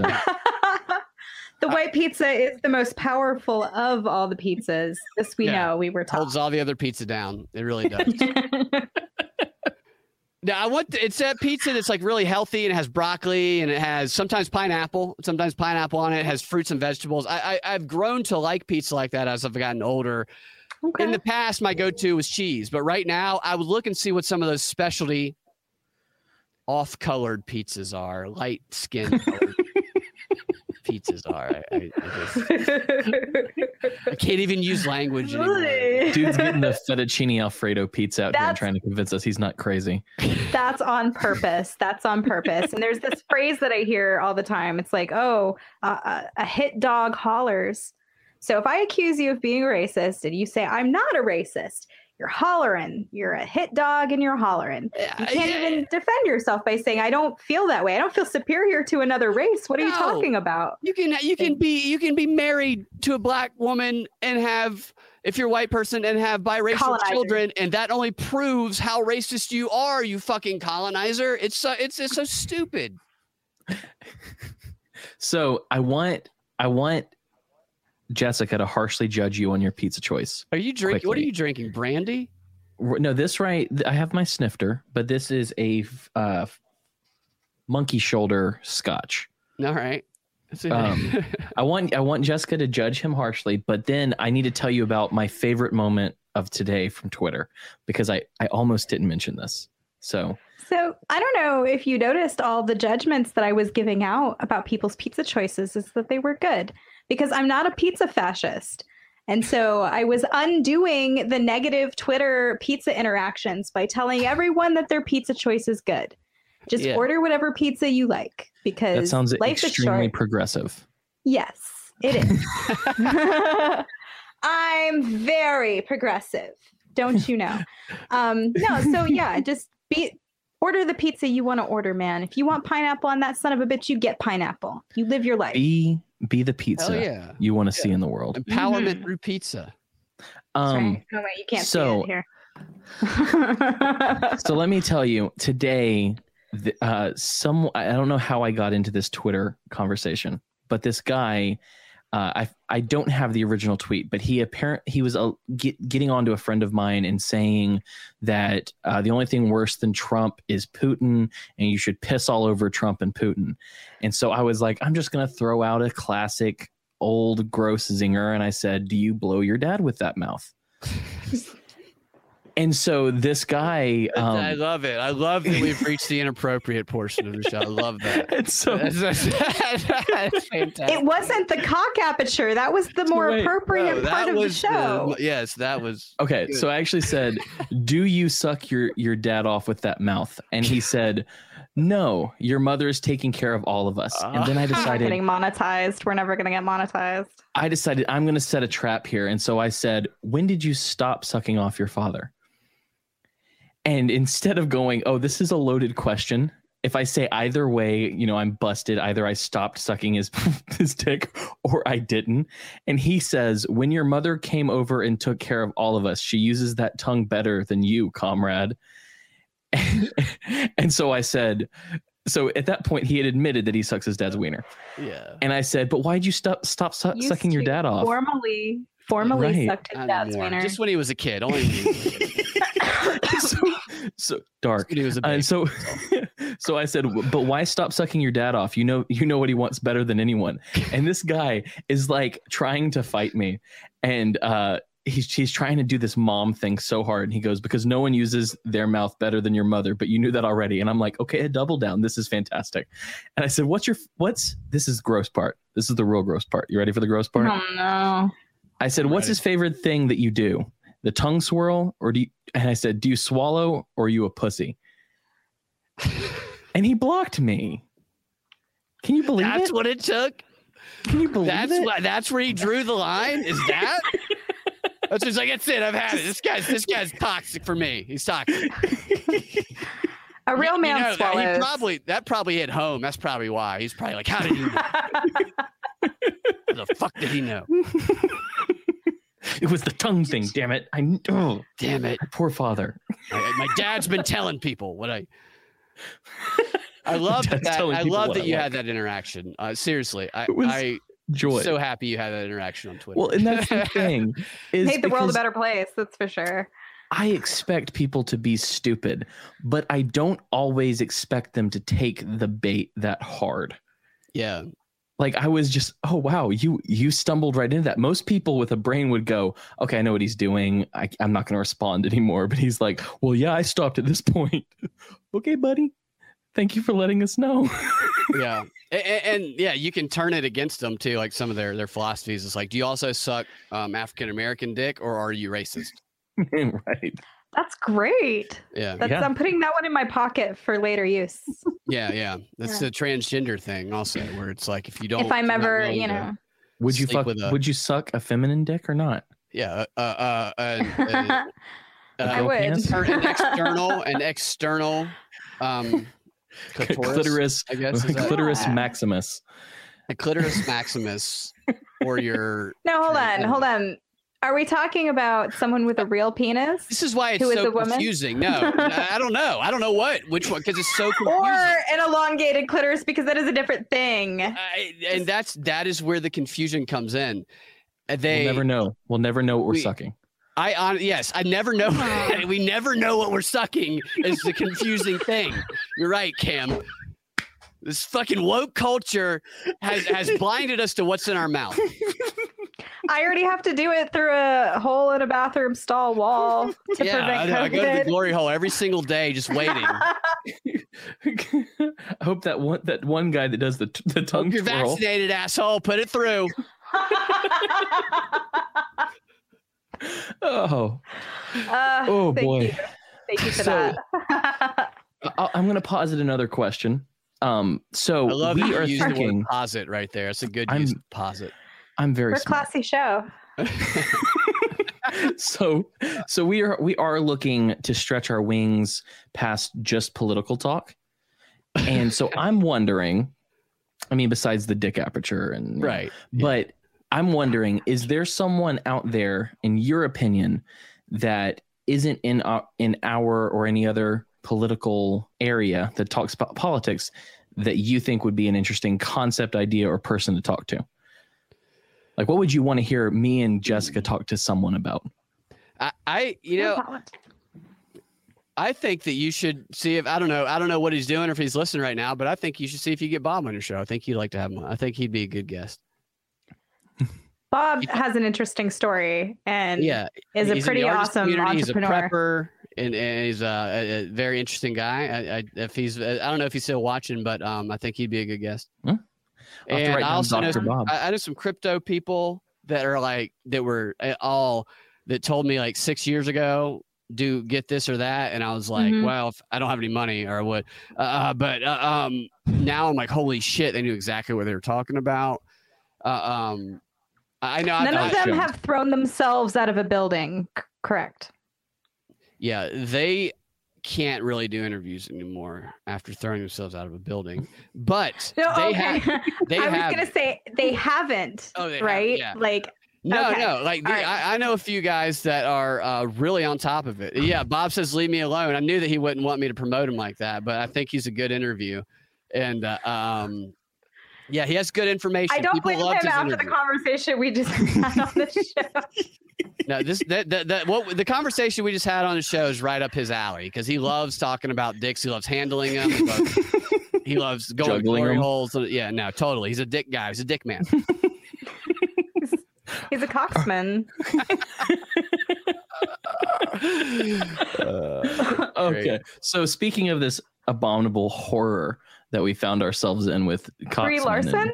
Brie Larson. Yeah, Brie um, Larson. The- her- See what I heard about her. Not I don't know if it's true abominable that she's not going to be in the movie, but I heard that her YouTube page was so unlikable yes. that the producers of the film they decided they were going to recast her. I don't know if they actually did that or not, but that was the story. Oh, I'm gonna, I'm gonna go watch all of that. And it is very bad. Her YouTube. so uh, I don't know if you know this, but we do Jessica and I, and, m- more recently me than her, but a horror movie challenge that starts in July and goes to October 31st, Halloween.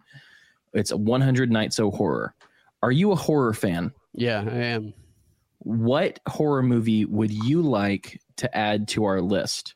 Because if you like it enough, you can be the person that we have on the show or on some other side project where we just talk about that. This one's probably on it already, but the original Halloween. Oh, hold on. You It's- guys couldn't hear that, was it? It, it played Brie, Brie Larson. Oh no, it didn't. We didn't hear that. Okay, I'm sorry. Go ahead. Last year, Halloween was uh, the original Halloween was the movie on Halloween. Okay, So, I mean, yeah, That was, that's right.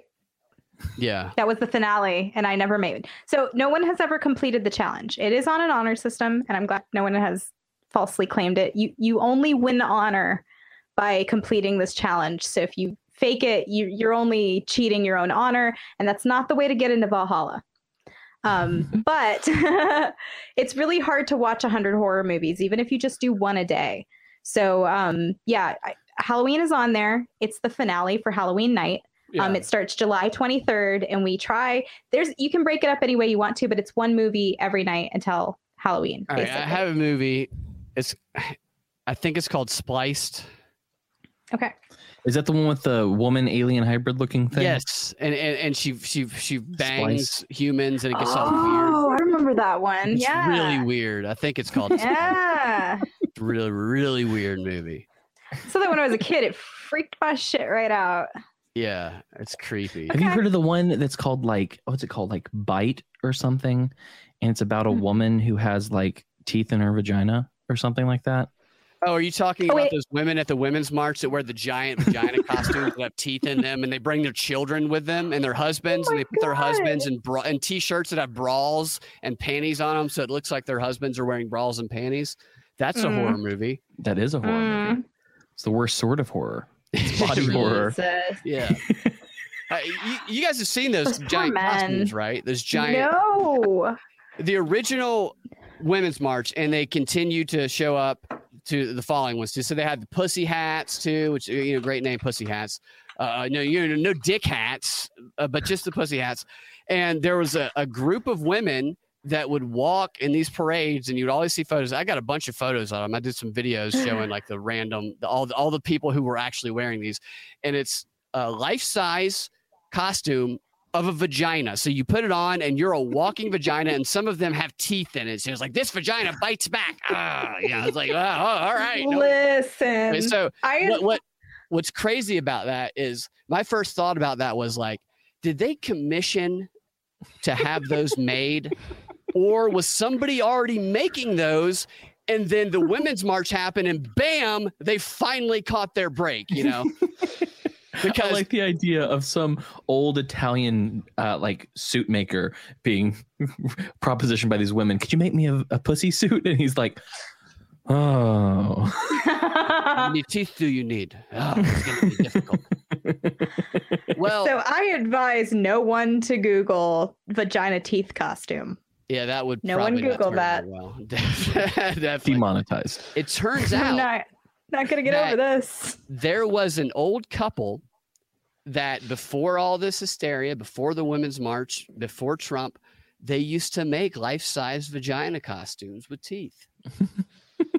sales were rock bottom. It was just an art of love. You know, they never made any sales. And bam, the women's march, and they finally made it. They caught their big break because all these crazy feminists bought their costumes. There- There's, I think it was in the Atlantic or some shit. The, the, the mom and pop shop vagina store, whatever the fuck it's called, costume maker.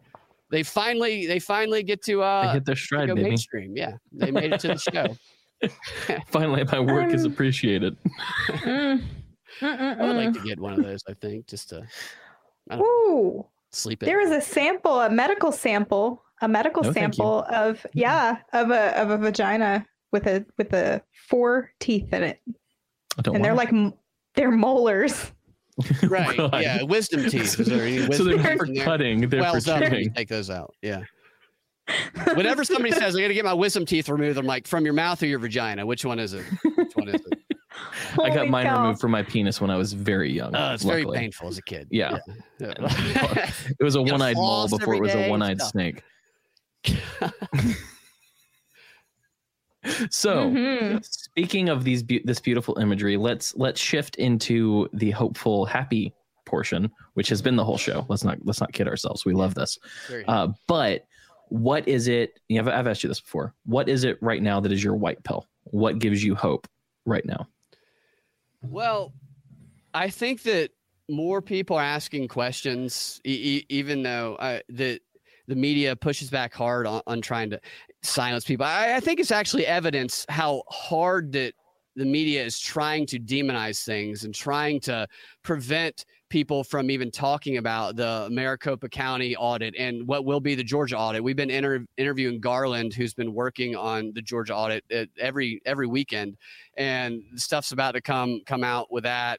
And I, I think the fact that they are trying so hard to prevent people from even talking about that is evidence that Mhm. they they can't stop it, and that that there's more people on the ground, despite what the media will present. They would try to make it look like there's so many people that agree with this progressive agenda. It's the art of war. It's the you uh, try to appear to be bigger than you actually are. They are not. They are not. There's not that many fucking crazy people out there.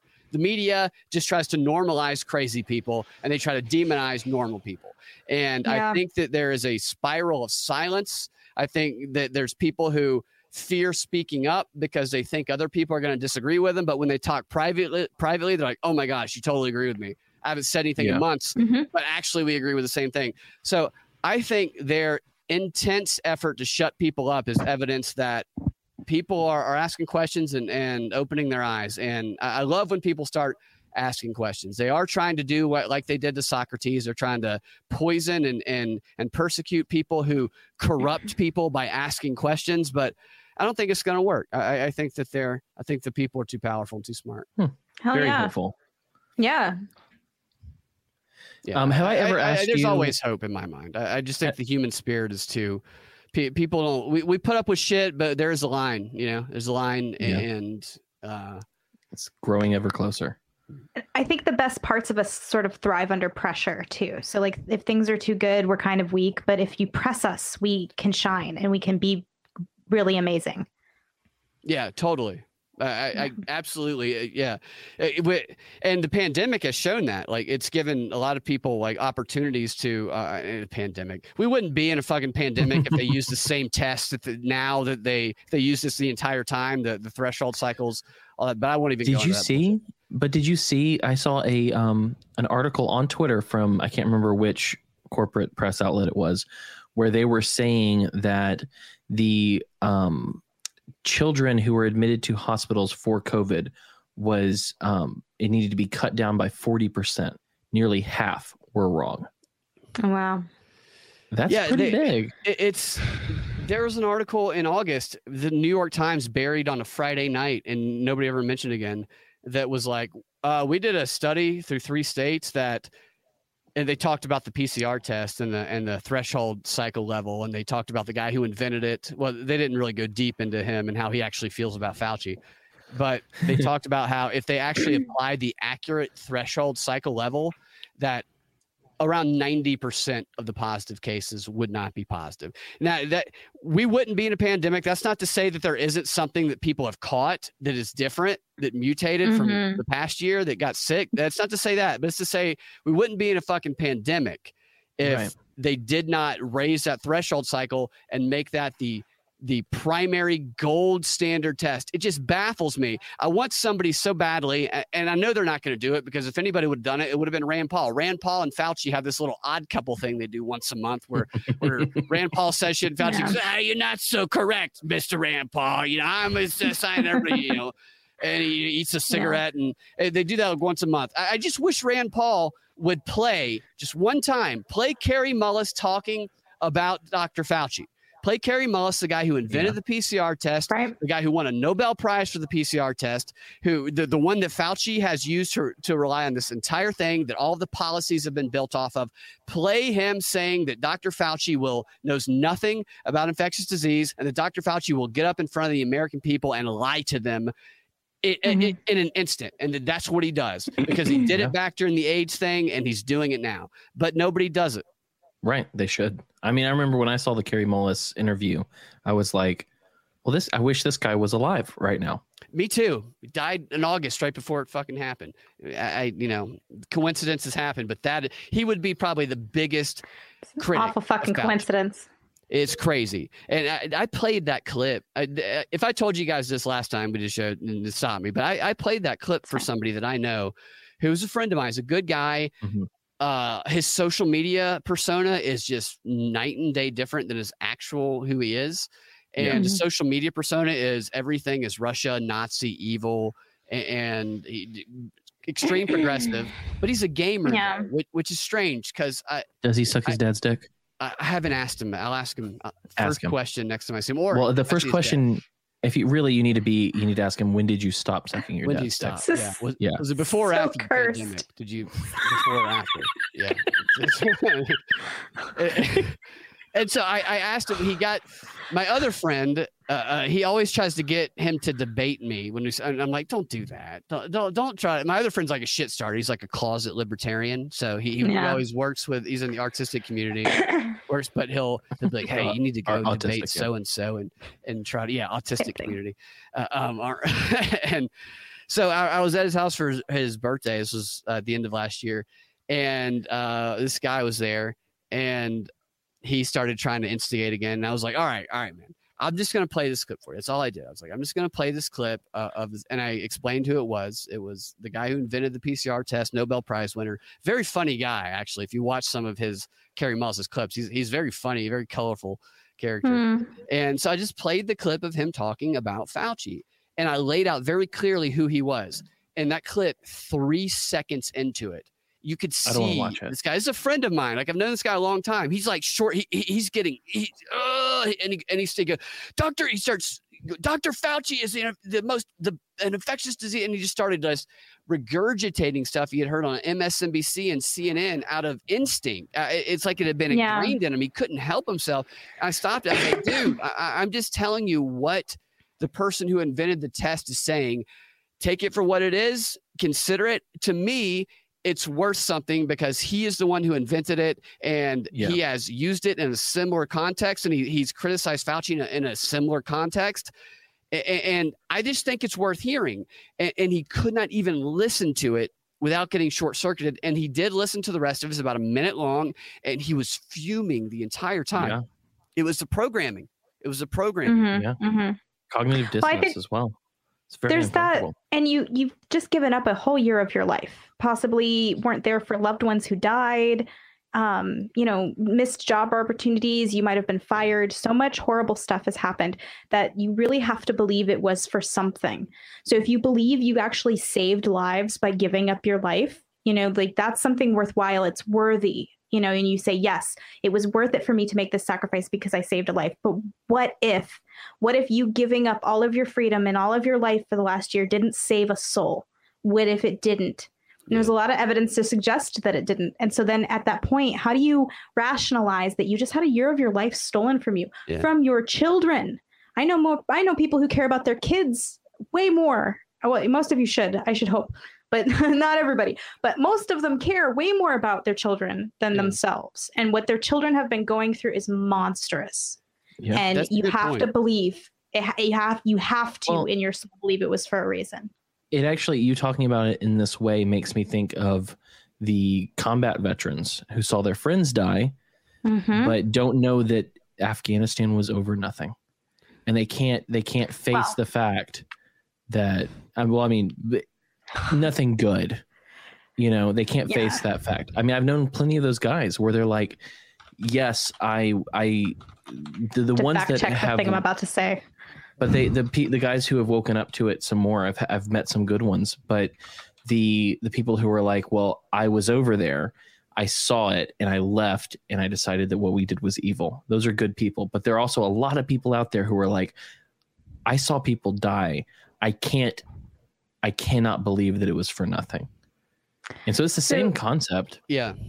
Yeah, absolutely. My uncle was in Vietnam and I remember the first time he told me about it and he's he was very I, I was surprised. I was like, "Wow, you have a lot of similar beliefs uh, as I do because he'd been over there, he had seen it that it wasn't what they thought it was." And I you know, I I think that for for that. I know when people go to war, it, it's it's I, I I've not been to war, so like I I don't know that experience. What a what a what a really traumatic experience that that yeah that must be for people, and, and I, I, can't I can't I can't imagine it.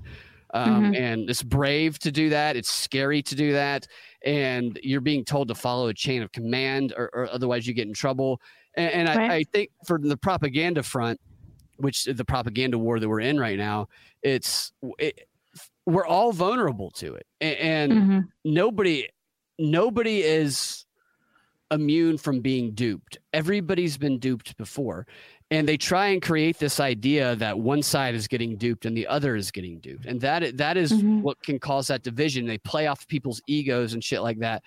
Um, I, I I, I try to approach it um, when I do when I am able to get in you know good conversations with people about it where it's like it's not about winning or losing tribal or right or left or one side or the other it, it, it's just it's an information war conducted on yeah. the people by those who control the communication channels by those who are the most powerful and the wealthiest and it's not nobody's bad for being manipulated uh, uh it, it's right. mm-hmm. it's really hard it's so confusing yes. because they they have been studying it for so long and you'd be like a super genius if you've never been duped by it.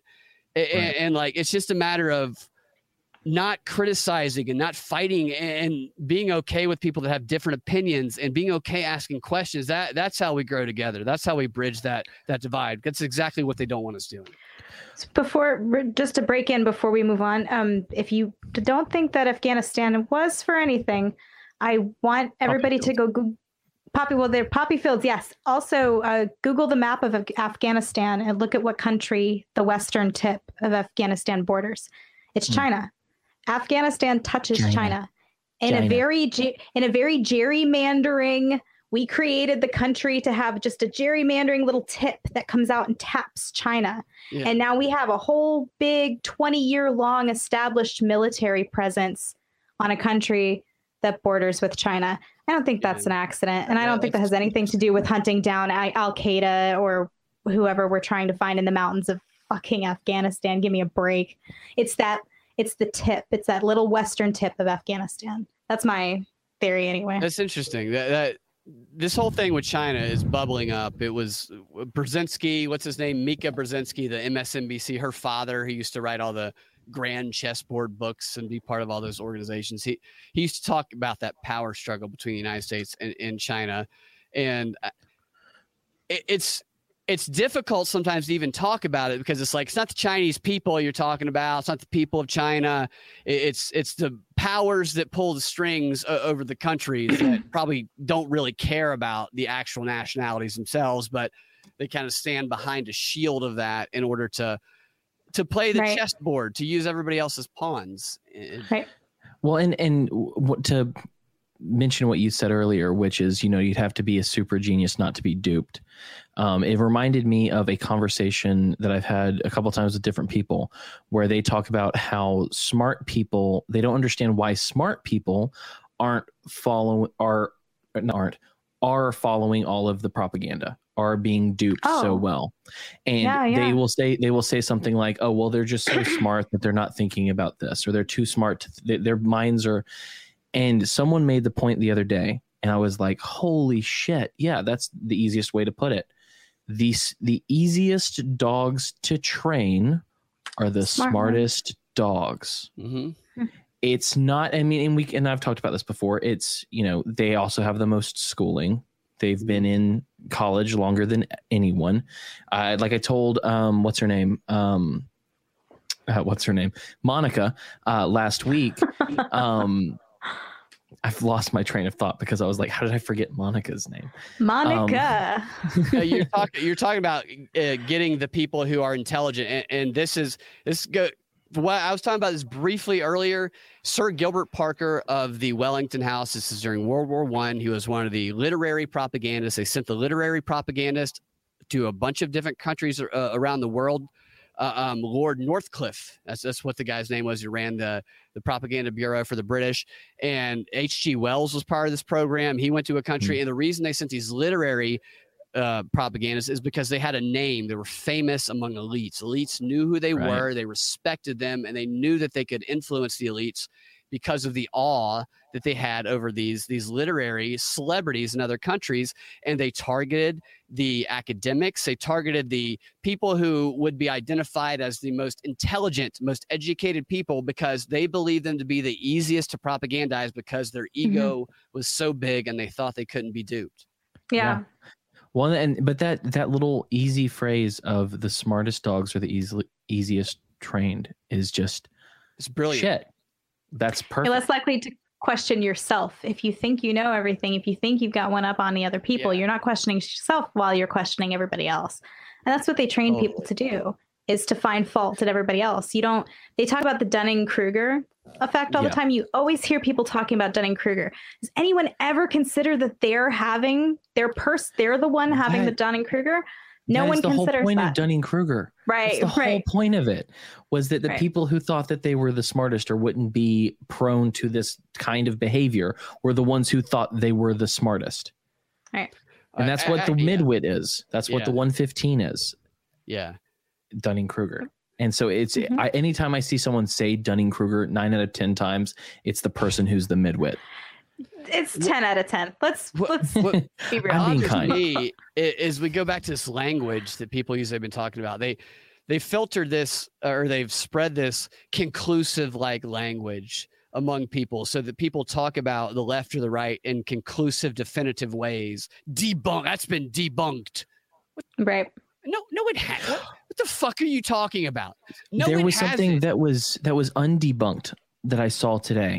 undebunked i love that yeah, What? it was it was it was on um so, uh, I wish I had it in front of me. They had said um there was a I don't know if it was the Washington Post or whatever, but one of the fact checkers they they actually took the fact check and archived it and they said we edit on the the article we changed this and have moved it to the archives instead of being fact checked because people at one point were saying that they thought that the coronavirus was um, mutated and messed with by people in a lab and that may have gotten out. And now since that possibility is being more um, accepted among the populace they had to unfact check that because they at one one point said that it was absolutely false. There was no truth to it. And, and that that to me is like there's so many examples of them being they making definitive statements and then be blatantly wrong about it. And and, and then they oh yeah yeah oh oops slide it under the table. And, and then people still Archive it. trust them because they're the authority. And it's cheryl atkinson is a good person to follow. She documents this. She documents the falsehoods that are reported by the media. She, she's a good journalist. She she had her computer hacked into by the FBI. She worked by CBS. She worked for CBS, and she was reporting on vaccines actually back in like 2005 because the SARS epidemic back then they blew it up to be a lot more than it actually was. And she went state by state to get the records of the cases, only to find that everything that the mainstream media had told was kind of a lie about it, Yeah. and that mil- Shocker. it was millions less cases than they actually told us in the mainstream news after doing a state by state analysis of it.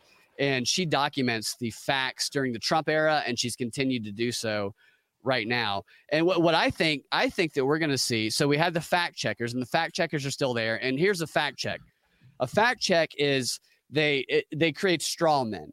So I saw a fact check on Hunter Biden's laptop, right?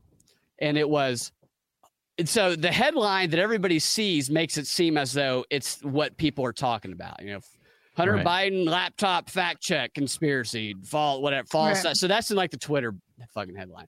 And then you go Yeah. to it and you see the full thing, and it's and they always present the question. The question here was, or the claim here was, did Hunter Biden rape 37 Chinese babies?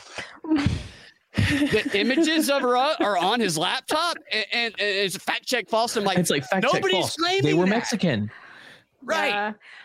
Okay. Additionally, there's this thing about Joe Biden having a friend who was in the KKK, right? And Yeah. this guy Yeah. was apparently Thur- high Marshall, enough right high No. enough in the KKK that he had one of these crazy titles like wizard or cyclops or whatever. so they put out a fact check that says, "Did Joe Biden know a guy who was a grand wizard in the KKK? And you click No, it, it says, no, he was a grand dragon. And you're Right, like, yeah. that's not better. Totally. But- A- But and the people just they- give you the thing and say, oh, it's been debunked. because all well, they and- look at and they put color they make the little fact they make the part about it where it says fact check false or whatever they put it in color and they put the claim. So and then they put the actual truth about so they actually prove it. They debunk their own debunk like a third of the way down in the article but they make the article the so long nobody ever actually reads it Right. they know right. people are only going to take away they're using the statistics that like 75% of people only take the headline away and then repeat it Right, and that's the beauty Right. is because within their own article, they, t- they a lot of times they will tell the truth. yeah They will tell the Yeah. truth. It But is they will very find- nonchalant. Oh yeah, blah, blah, blah. Oh yeah, actually he, you know, blah, blah. he did have uh, a 14 year old on there, but who cares? And they'll move on. but they'll find some little weird point of minutia to say this isn't true, so the whole claim isn't true. Yeah, they, they find It's one bullshit. person with no photograph on Twitter, an egg for a photograph. The only person that tweeted about 37 Chinese babies getting raped by Hunter Biden, and they'll say that this is the opinion of everybody on the right. And we Well, r- right, and Right. but they'll yeah, be like, they- but it was only thirty six guys, right. I know That that's that's it. the differentiation. In a or row? even worse, it's thirty eight. Did- yeah, there was did you one more, so this is Did you see his interview with with Jimmy Kimmel? I was just about to mention that I- because I had to. I- I don't watch Go ahead. anything with Jimmy Kimmel, so no. he, he said he's so they're just laughing with each other and he's talking about yeah i smoked more parmesan cheese out of my rug than anybody and i'm like Yeah. did that man just say he smoked parmesan cheese Yeah, and Hello? they, they- they also joked about it. So here's how I should say this: Jimmy Kimmel also interviewed Mike Lindell a couple of weeks later. I, on guy. one of our Rokfin videos, I did a comparison of Kimmel's interview with Hunter Biden versus Kim. Uh, so it was Kimmel, his favoritism among crackheads was the theme. How he treats two people that he labeled former crackheads, and right. you know, Jimmy Kimmel comes out with Hunter Biden and is like, Welcome, Hunter Biden. Here is a man who has been attacked by disinformation and lies and uh, Russia, you know, Russia hacking, and he is still here and he has emerged and he has written a book and triumphantly welcome Hunter Yeah. Biden. And he gives him a hug, you know, you know, sucks him off a little bit, and they sit down at this long Like table. his. So, so that's the introduction. Yeah, that's the introduction of Hunter Biden. The introduction for Mike Lindell also uh, for admittedly a former crackhead. He's very open about it. Before he even introduced Hunter Biden, his uh, his entire opening monologue was dedicated to demonizing not Hunter Biden, uh, uh, Mike, Mike Lindell, Lindell. to demonizing Mike Lindell, to saying. Here's a conspiracy theorist who is about to come out and tell you lies that could possibly get your family members killed because of an insurrection. And then they brought Right. somebody who imitates Mike Pussy Lindell out to pretend to be Mike Lindell. So an impersonationist who was just like a big crazy person. I'm Mike Lindell, just acting like saying all the, all the trigger words for the January 6th insurrection.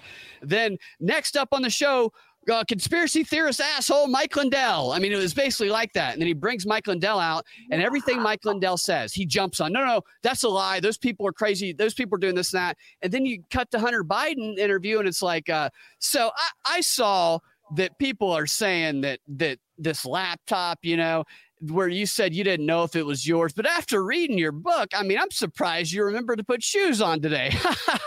yeah yeah and, and that's the whole thing. And he doesn't press further with any questions. And then the response from Hunter Biden is, yeah, you know, maybe it's my laptop. Never a question about the images on there. Just it goes to it was Russia that hacked it, I think. Well, but I don't yeah, know. I don't remember because I'm a crackhead. It's like we all um, saw you we all saw you smoking crack the whole it's like- world saw you smoke crack and it's like the Pizzagate emails or some WikiLeaks stuff or Hillary's emails or whatever. It's always, it's never what was in that. What's the information we need to know? Yeah. It's always about how that information was gotten. And, and that's what they're teaching Period. the kids. We, we- we're going full circle here. That's what they're teaching the kids in those that curriculum that they're putting into schools. It's not. Don't ever look at the content because the content is dangerous. It's the Right. source. If it Yeah. comes from a source that we deem not to be credible, it's evil. But if it comes from CNN or MSNBC, it's good. Can I tell you this? I actually had to write it down because my brain, I'm so ADHD. If I say, oh, I have this thought, I want to say it, I will forget it within two seconds. But I wrote it down. I think that maybe one of the absolute most important points to make to people who want to transition from the blue pill to the red pill is when they say something like the media used to be good. You used to be able to trust the New York Times. You used to be able to trust Walter Cronkite. No.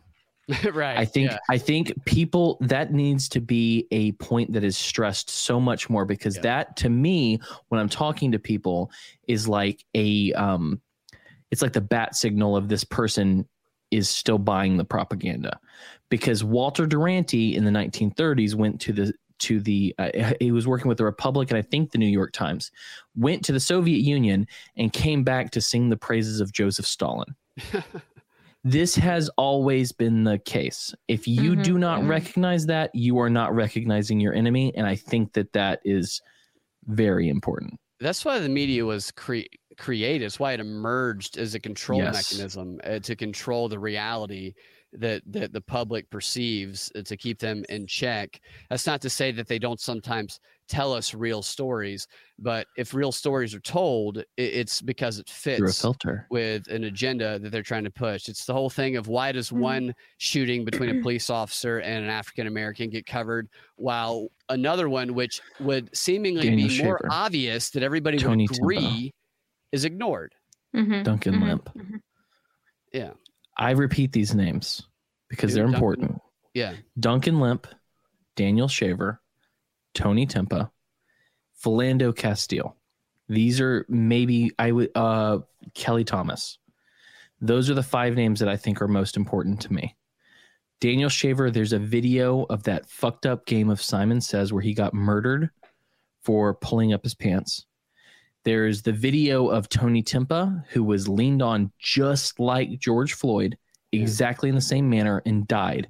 You heard nothing about it. Duncan Lemp, who they've still not released the um the fucking body footage of after a year. And his they shot him while him and his pregnant girlfriend were sleeping. Yeah. So there's a child on this planet without a father. Philando Castile followed every law that he could. When the cop asked him for his license, he reached for it. Before he even was asked for his license, he said, By the way, I do have a weapon with me. I have a permit.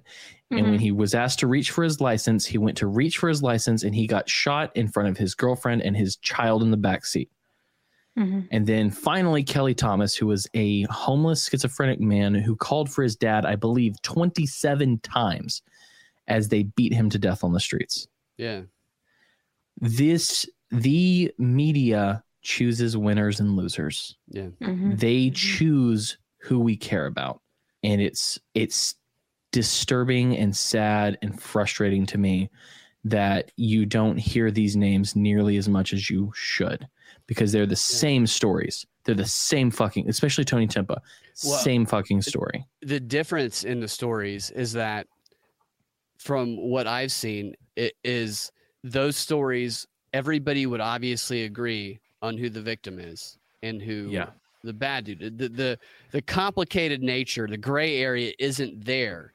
And so it wouldn't have that divisive effect that enables Right. activists and organizers to raise a bunch of money, to call a bunch of Right. uh, digital herds to come protest somewhere. They don't have that divisive nature like with the George Floyd thing. Wow. Well, no, you know, nobody likes looking at that video. Nobody does. No. There's not a person on the planet that likes looking at that video. But No. there was fentanyl in his system, the police officer, the training manual, all that shit. There, there's a lot of problems with it, but they covered it because of that, because of the complicated nature of it, because it could have, but people on both sides argue and they could use that to divide people. And that, that to me is like, the fact that they and- they use that to do racial division and this narrative war stuff that that I, I've been into lately that they use to train some of these national security professionals with, they focus on what they call the victim narrative. I mean, that's what they call Yes. it. They call it the victim narrative. And the main way that they use the victim narrative is through identity politics to divide and conquer the target audience. And that is what we're seeing across the country right now. That's why they cover some stories and not uh, others. That's why the obvious injustices that you're mentioning, Cam, are not getting covered because there's not the gray area because everybody would Well- agree and they don't want people unifying. And it's not just that. It also these stories that I mentioned do. I mean, Philando Castile does. He's the outlier within the names I mentioned, but they don't align with the religion as presented because we are not fighting against an ideological enemy. We are fighting against a religious enemy. And the only saving grace is anti racism or like like Yeah. do you remember in uh, 20 30 years ago i don't know um how bill clinton was our first black president I do. because because blackness in politics which they've said recently is a state it's they didn't say it ex- like i'm going to say it explicitly but they've said it about that way it's a state of grace and so bill clinton was considered the first black president in a lot of ways people even said it but clarence thomas Right. was not black Yeah. Clarence I see, Thomas yeah. was uh, they call him an Uncle Tom. They they treat black Right. Republicans uh, worse or, or you don't even have to be a Republican. Con- Kanye West, you just don't fall in line and you get Right. treated worse. you become called Yeah. insane yeah. Wi- I- women get that too. So when you're black and female, you really like get it. So that's like the the top. You know, that's why Candace Owens of all people is like rocketed to the top of the pyramid because she like fills in these identity slots and she says the things that the Republicans like to hear, and that riles up the Is the left. does that not seem so completely exploitative to you It, it absolutely. Absolutely, one hundred percent. Yeah. I I used to tell people if you if you want to you know get a big social media channel, just choose the opposite of what everybody would presume you to be politically. Right. Mhm. Well, and, and there's there I won't name names because I try not to do that. But there was one young black conservative that was getting a lot of play a year or two ago. And it was only because he was black. And I'm not saying that black is anything bad. What about the guy on Twitter that used to do the videos where he'd like comment on the videos and drink wine? Right. Yeah, I think so. I, I'm not. I'm not sure which one it, which which guy it was, but I'm like I'm not going to give you any hints. Um, but okay. it was one of those things where when I watched the videos or heard the interviews, I was always like, this guy isn't saying anything. Yeah. Mm. He's I think I know what you're talking regurgitating. Yeah. and you can tell. And it's so sad and exploitative to me. And it's like that. I know that makes me sound like an, a leftist, but the point is, at the end of the day, the the uh, progressivism or regressivism, if you want to call it that, whatever, is a religion, and the original sin is slavery and racism. That's Mhm. how it's shaken up in our culture right now. It will change. When that is no longer playable, it will change to another sect of humanity. But I think we need to realize that this is religious, not fact based. yeah, the way they indoctrinate people, it definitely it definitely has that re- re- religious nature to it, and it's it sucks. It really sucks to turn people against each other based on on, race when it's shit that's not about race, but Right. but they inject it. Stacey Abrams, uh, she did a talk. Stacey Abrams has done talks at the Council on Foreign Relations, the the Chatham House, the, uh, all of the major think tanks have featured her as a prominent guest. She's been training in activism since she could literally walk. All of the stories that she Cradle tells people, grave. She has these Yeah. stories that project these points. They're all based on a kernel of truth and then are completely fabricated about that. We Mhm. we we Mhm. exposed one of them on WSB and then and I know nobody else had exposed it because I sat on it for three weeks because we didn't have a show because of UGA football. Fucking hate Oh man. and so I sat on it and I looked at the Google searches for this thing. And, and as soon as we exposed it on WSB, the like within the hour, the New York Times, her campaign is spinning a fiction about a fantasy about what really happened. And it was her burning the flag when um, Right. she burned the, the Georgia flag, but she made it seem as though they were trying to remove the racist symbol from the flag. But what they don't tell you is that actually at that point in time there was progress from both the left and the right were working together we had a democrat governor we had an african american police chief and there was progress that was historic towards actually getting the symbol moved the confederate symbol moved from the flag that they believed could actually happen that year and that Mhm. the Democrat governor at that time begged Stacey Abrams' group that she founded at Spelman College, that she founded that advocated violence, that participated in the Rodney King riots, that destroyed that community, was setting stuff on fire. She founded that group and I have old clippings from newspaper articles back then where where her and some of her other co-founders talk about the uh, the use of violence and shit like that, and, and basically uh, they threaten people with the way that they talk, and, and so no, nobody nobody talks about that. Uh, uh nobody talks about how the governor said to her group, "You're going to mess this effort up." Your group is going to ruin this bipartisan effort to remove the racist symbol. And um, they didn't care because these activists are trained to find an issue, make it your own. And yeah. in order to make it your own, you have to make sure it continues to exist. So they sabotaged it. They, they ruined the effort. And then the, the, the narrative they spun was that Stacey Abrams she she burned the flag and then 10 years later the racist symbol got removed if she was responsible for that it would have been the central focus of her governor campaign but it was right. never mm-hmm. mentioned that's because mm-hmm. she sabotaged it. And mm-hmm. that's the fucking bullshit that all these activists do. They pretend to be part of the oppressed group that they look like and they base it on what they look like and they don't base it on the reality. She's the most privileged person I've ever her in, in a AOC. Never seen two people more privileged in my life when it comes to the access that they were given from the Creative from the time they could walk a, until adults. But they pretend yep. to be like they are have the footstep on them. Bullshit they build their fucking career off of it. Stacey Abrams wrote a law when she was working for the city of Atlanta that was called, um, it, it, it was said to demonize poverty it was said it was called anti-black because it was a panhandler law that enabled the FBI to set up a sting operation where they pretended to be people vacationing. And then when panhandlers came up, they arrested all these people who were homeless, put them in prison, put them in jail, and then they got tickets. They weren't able to pay it, so they got put into the system. She wrote a law that created that. And then 15 years later, runs for governor on the platform of I'm going to decriminalize poverty when she criminalized it 15 years earlier. These people are full of shit. That's a yeah, rant. And Apologize Georgia, you're good. No, no, it's it's absolutely needed because Georgia politicians are so corrupt and the money the way the money gets funneled around in our system here in georgia is absolutely atrocious. And we just had a whole new crop of politicians come in that you know changing hands from republican to democrat.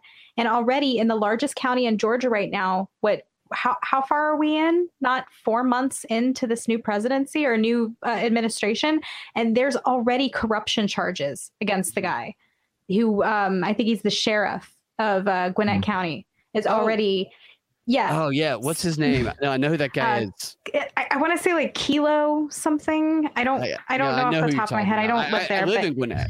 Uh, I can't remember okay, what his well, name is, but yeah, I'm in Gwinnett, and, and yeah, used to be Butch Conway, and Butch, Butch Conway, Conway, was super corrupt. he was totally, and he corrupt. used um, civil asset forfeiture money to buy a Stingray uh, sports car for himself, and like the federal, yeah, says like really expensive sports car. So the um the government made him pay back the money, which was like oh, wow. did they? That's and, awesome. Yeah. So I was um saying some shit on Facebook where I, I called him Boss Hog.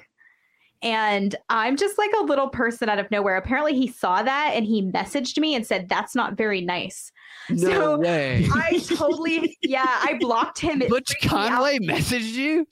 Yes, he did not like being called boss hog at yeah. all. And what he said is that's not very nice. And I was like, that's a death threat. And I like blocked him. Seriously. I don't know if y'all know about Georgia sheriffs, but you know. Yeah, I've heard some shit about him. Ding, ding, ding, ding, ding there's a whole Reba McEntire song about how corrupt sheriffs are in Georgia. About, are you talking about the night the lights went out in Georgia? Went out in Georgia. I was thinking about that song earlier today, and the reason I was thinking about it is because. I, while also thinking about the corrupt system, I was thinking about the role the sister played in her brother's murder conviction mm-hmm, as well. Mm-hmm, I feel she mm-hmm. could have confessed personally. She so the idea is that he was already hung by the time she got there. Hang. That That's true. hanged. I'm sorry. He was hanged already by the time I'm very familiar with that song. I really See, love Reba yeah. McEntire. Uh, yeah, no, that's a great Yeah, song. so- I like her too. Yeah, so the so for those of you who are country bumpkins from the middle of nowhere, it's a song about um, a man who comes home to find his wife has been cheating on him, and he gets really upset and drunk, and he goes over there with a gun, but the woman's already dead. So he flags down a Georgia state trooper, and him and the sheriff decide that he's guilty, and they hang him from a tree that very night. Well, Reba, who's singing the song, is the sister in this song, and she says they don't know that it was little sister's uh, footsteps, you know, leading up to the house that night. So she had actually killed him, but the corrupt Georgia sheriff and the corrupt uh, judge had to get home for dinner, so they hung a man from a tree. And it, it means that our government here is so corrupt that it's in our art. It's it's a trope in our art, Yeah. It's not good. and that No, totally. That- that's a yeah. great point. That's so interesting that, that I hadn't thought about. I I love I love Reba McEntire too. I, I like Okay. old country. I, I like really Me really old country, but I like Reba McEntire a lot. And, and like I hadn't thought about that song in years, but this morning I was thinking about it, and you're Wild. thinking about it too. Like I wonder, Yeah. like if, if it's synchronicity or what is it in the culture that that triggered the, those thoughts. But because I seriously this morning I, I was like trying to remember the lyrics of that song because I was thinking about. It, I was like, with the sister, you clarified for me. About Yeah, yeah, hung him she before did it. Got there, but yeah, it's such a good song. I love Reba McEntire. yeah, Reba's great. And so her best song is Fancy, by the way. I love Fancy. It's a great song. Yeah. Brad, have I tortured you with my on the spot question at the end of a show? I I think you might have asked me some last time, but I, it, Okay. it didn't I think feel you like asked torture. him. Okay, so let me ask you the other question, and then I Oh, may no. follow up with mine. Um, so here's the here here's the question. Not the I'll other ask you, question. I'll ask you this these one or two questions. We'll see how it goes, and then I'll let you choose between our final video because I've got two videos queued, and I'll let you choose. Um, so the first question is, what is your favorite thing about Jessica Green? All right. Are you gonna give me two at once, or do you want me to answer one at Just time? go ahead. Go ahead with that one. I may ask you the, the follow up. he only asked this because he knows it makes me uncomfortable, by the way. I can imagine it would make you un- uncomfortable. Uh, you're very for it. personal. Uh, the The first time that we did a show together, it was like Yeah. 14 of us on on, uh, one of those big, or like 12 of us on one of those big Zoom things. yeah. And Yeah. um, I, I I specifically, and Monica could vouch for me, vouch for me on this. I specifically said, uh, um, I was very impressed by Jessica. I, I thought she Ah. had very concise points, and I thought she communicated them very well. So I think that you, you. have concise points. I think that you communicate them well. That is a hell of a compliment. Thank you very much. Yeah, you're welcome. Oh my know, that's- God. so the awesome. follow up is what's your favorite thing about me? Well, you know, Cam, That's the first question. I I think you you are honestly you're a breath of fresh air to me because you you are you, you are to me you remind me uh, of uh, um I, I love to joke around and have fun. I, I, love Yeah. to. I'm gonna be honest with you. I love a dick joke. I, I love a dick joke. I, I love to Come mix to the right fun place. was serious and you're not afraid you're not afraid to be jokey you're not afraid to uh, approach the line step over the line and, and uh, but still uh, rein it back in and make your serious points and i really really like that about you it, it- I was that's i i appreciate y'all very much 'cause y'all are a good combo and um that makes me feel good because I also love to make a good dick joke. I love, I, I just love to fucking joke around, but if shit gets so serious sometimes, people can lose that that silliness of it. And I, you haven't done Right. that. You, you maintain that. And I like that. Dude, a spoonful of sugar. Yep, that's spoonful right. Of sugar. Spoonful of sugar. no, I appreciate sugar. that. And so I'll let you choose. Um, do you want to see a very sad excuse for a man struggling with a canoe, or Is that a Do you want or an actual canoe? it's An legit- actual canoe. it's actual. or do you want to see a um a woman that is a uh, anchor being uh, tricked by her co-host into reading a ridiculous story? I, I want to see the anchor reading the ridiculous story. Okay, Yeah. we'll do that one. Let's do it. Then I'll then I'll go through our list of what's coming up and where to find you. But here you go. Here's that. Some scary moments for customers at a Kansas Home Depot. Police responded to reports of a bomb threat at the store in Wichita. A customer alerted employees. A man inside the bathroom said there was a bomb in the building. Police were able to locate the man responsible for those comments, and that man told police he warned other guests to leave the restroom because he was, quote, uh, fixing to blow it up, but had no intention of causing a panic. Man also told police others in the room laughed understanding his joke, which I'm just now getting. Home Depot says they will not be pressing charges. But I can tell you right now, you asked the producer for me to read that, didn't you? That's great. to Ethan now, please. No. I love that she caught herself and she went with it. I love that. That's great. That's that's awesome. That was fun. Good Ethan, for her though. Good for her to roll with it. Ethan is a fellow traveler. Hell He was the same anchor from last week with the picture of the um the suspect that was drawn poorly. Same anchor. Oh, we got to get Ethan on. Let's get What- what- Ethan on. what, what was that one? Have you guys seen that one where it's a, a journalist, a reporter talking about a, a wanted suspect and he's he's talking about the suspect and they put the picture up. yes, it's that one. drawing and it's him. Yeah. yeah. So good. yeah, that's great. Oh. Ah, So awesome. to wrap it up, um, we just love the hell out of you. Like I love you guys too. I really do. when it when it comes to this show you know there is that that mild like i'm not trying to make anyone feel bad but the show does go longer if we're having a good time and i think you may have you and monica have our longest episodes by far Oh, i think that you may you, you may have I beaten love her. Monica. Yeah. but we appreciate you coming on. If people want to find you, I know that you're on Twitter at how do you say it? Because my brain goes free for some reason macaroni and cheese comes into my head. Freedom Mac Radio. Yeah, Freedom Act Radio. Yeah, I- I, it was Okay. off of. It was like when I made it. I think they were about to make the Freedom Act, and was like the whatever the act was before that. And I was like, oh, I'll just do Freedom Act Radio because it's bullshit. Gotcha. and also, like we mentioned, you were on the propaganda report with Monica Perez. yes, And yes. You are the brains behind the operation. We all know this. Yeah, we all know this. right, right, yeah. but beyond that, is there anything else you want people to find? Uh, we do videos on Rokfin, and you're on Rokfin. You told me, right? Congr- should is that- be soon. So yeah, Yeah. that is we we deleted the the locals and um, we are working with them to get our new page on Rokfin very soon, Yeah. which means we have to collaborate. Totally. Yeah, and, Rokfin's a great together. platform. Yeah, uh, I like Rokfin a lot. Uh, we're on, we are on Rokfin. On Rokfin, we do deep dives where uh, I, I pull a lot of these think tank videos where they they kind of lay their plans in these videos, and then you see the plans play out, like in the news. See Joe Biden repeating what you heard on some of these think tanks uh, a week before. But then when you go when you go to the pages, they'll have like 20 views, so they're so long Yeah. and boring. Uh, and, and so I'll pull clips from them and try to find the, the most interesting stuff, and we'll, and we'll deconstruct them to kind of foreshadow what's happening. Uh, That's uh, down the road, and that's what we do in Rokfin. And I'm on YouTube. I I, I make I make silly satire, fake interviews from time to time on YouTube, youtube.com slash Brad Binkley. Because I, I try to I try to do a little comedy every now and then on, on there. So you can check that out.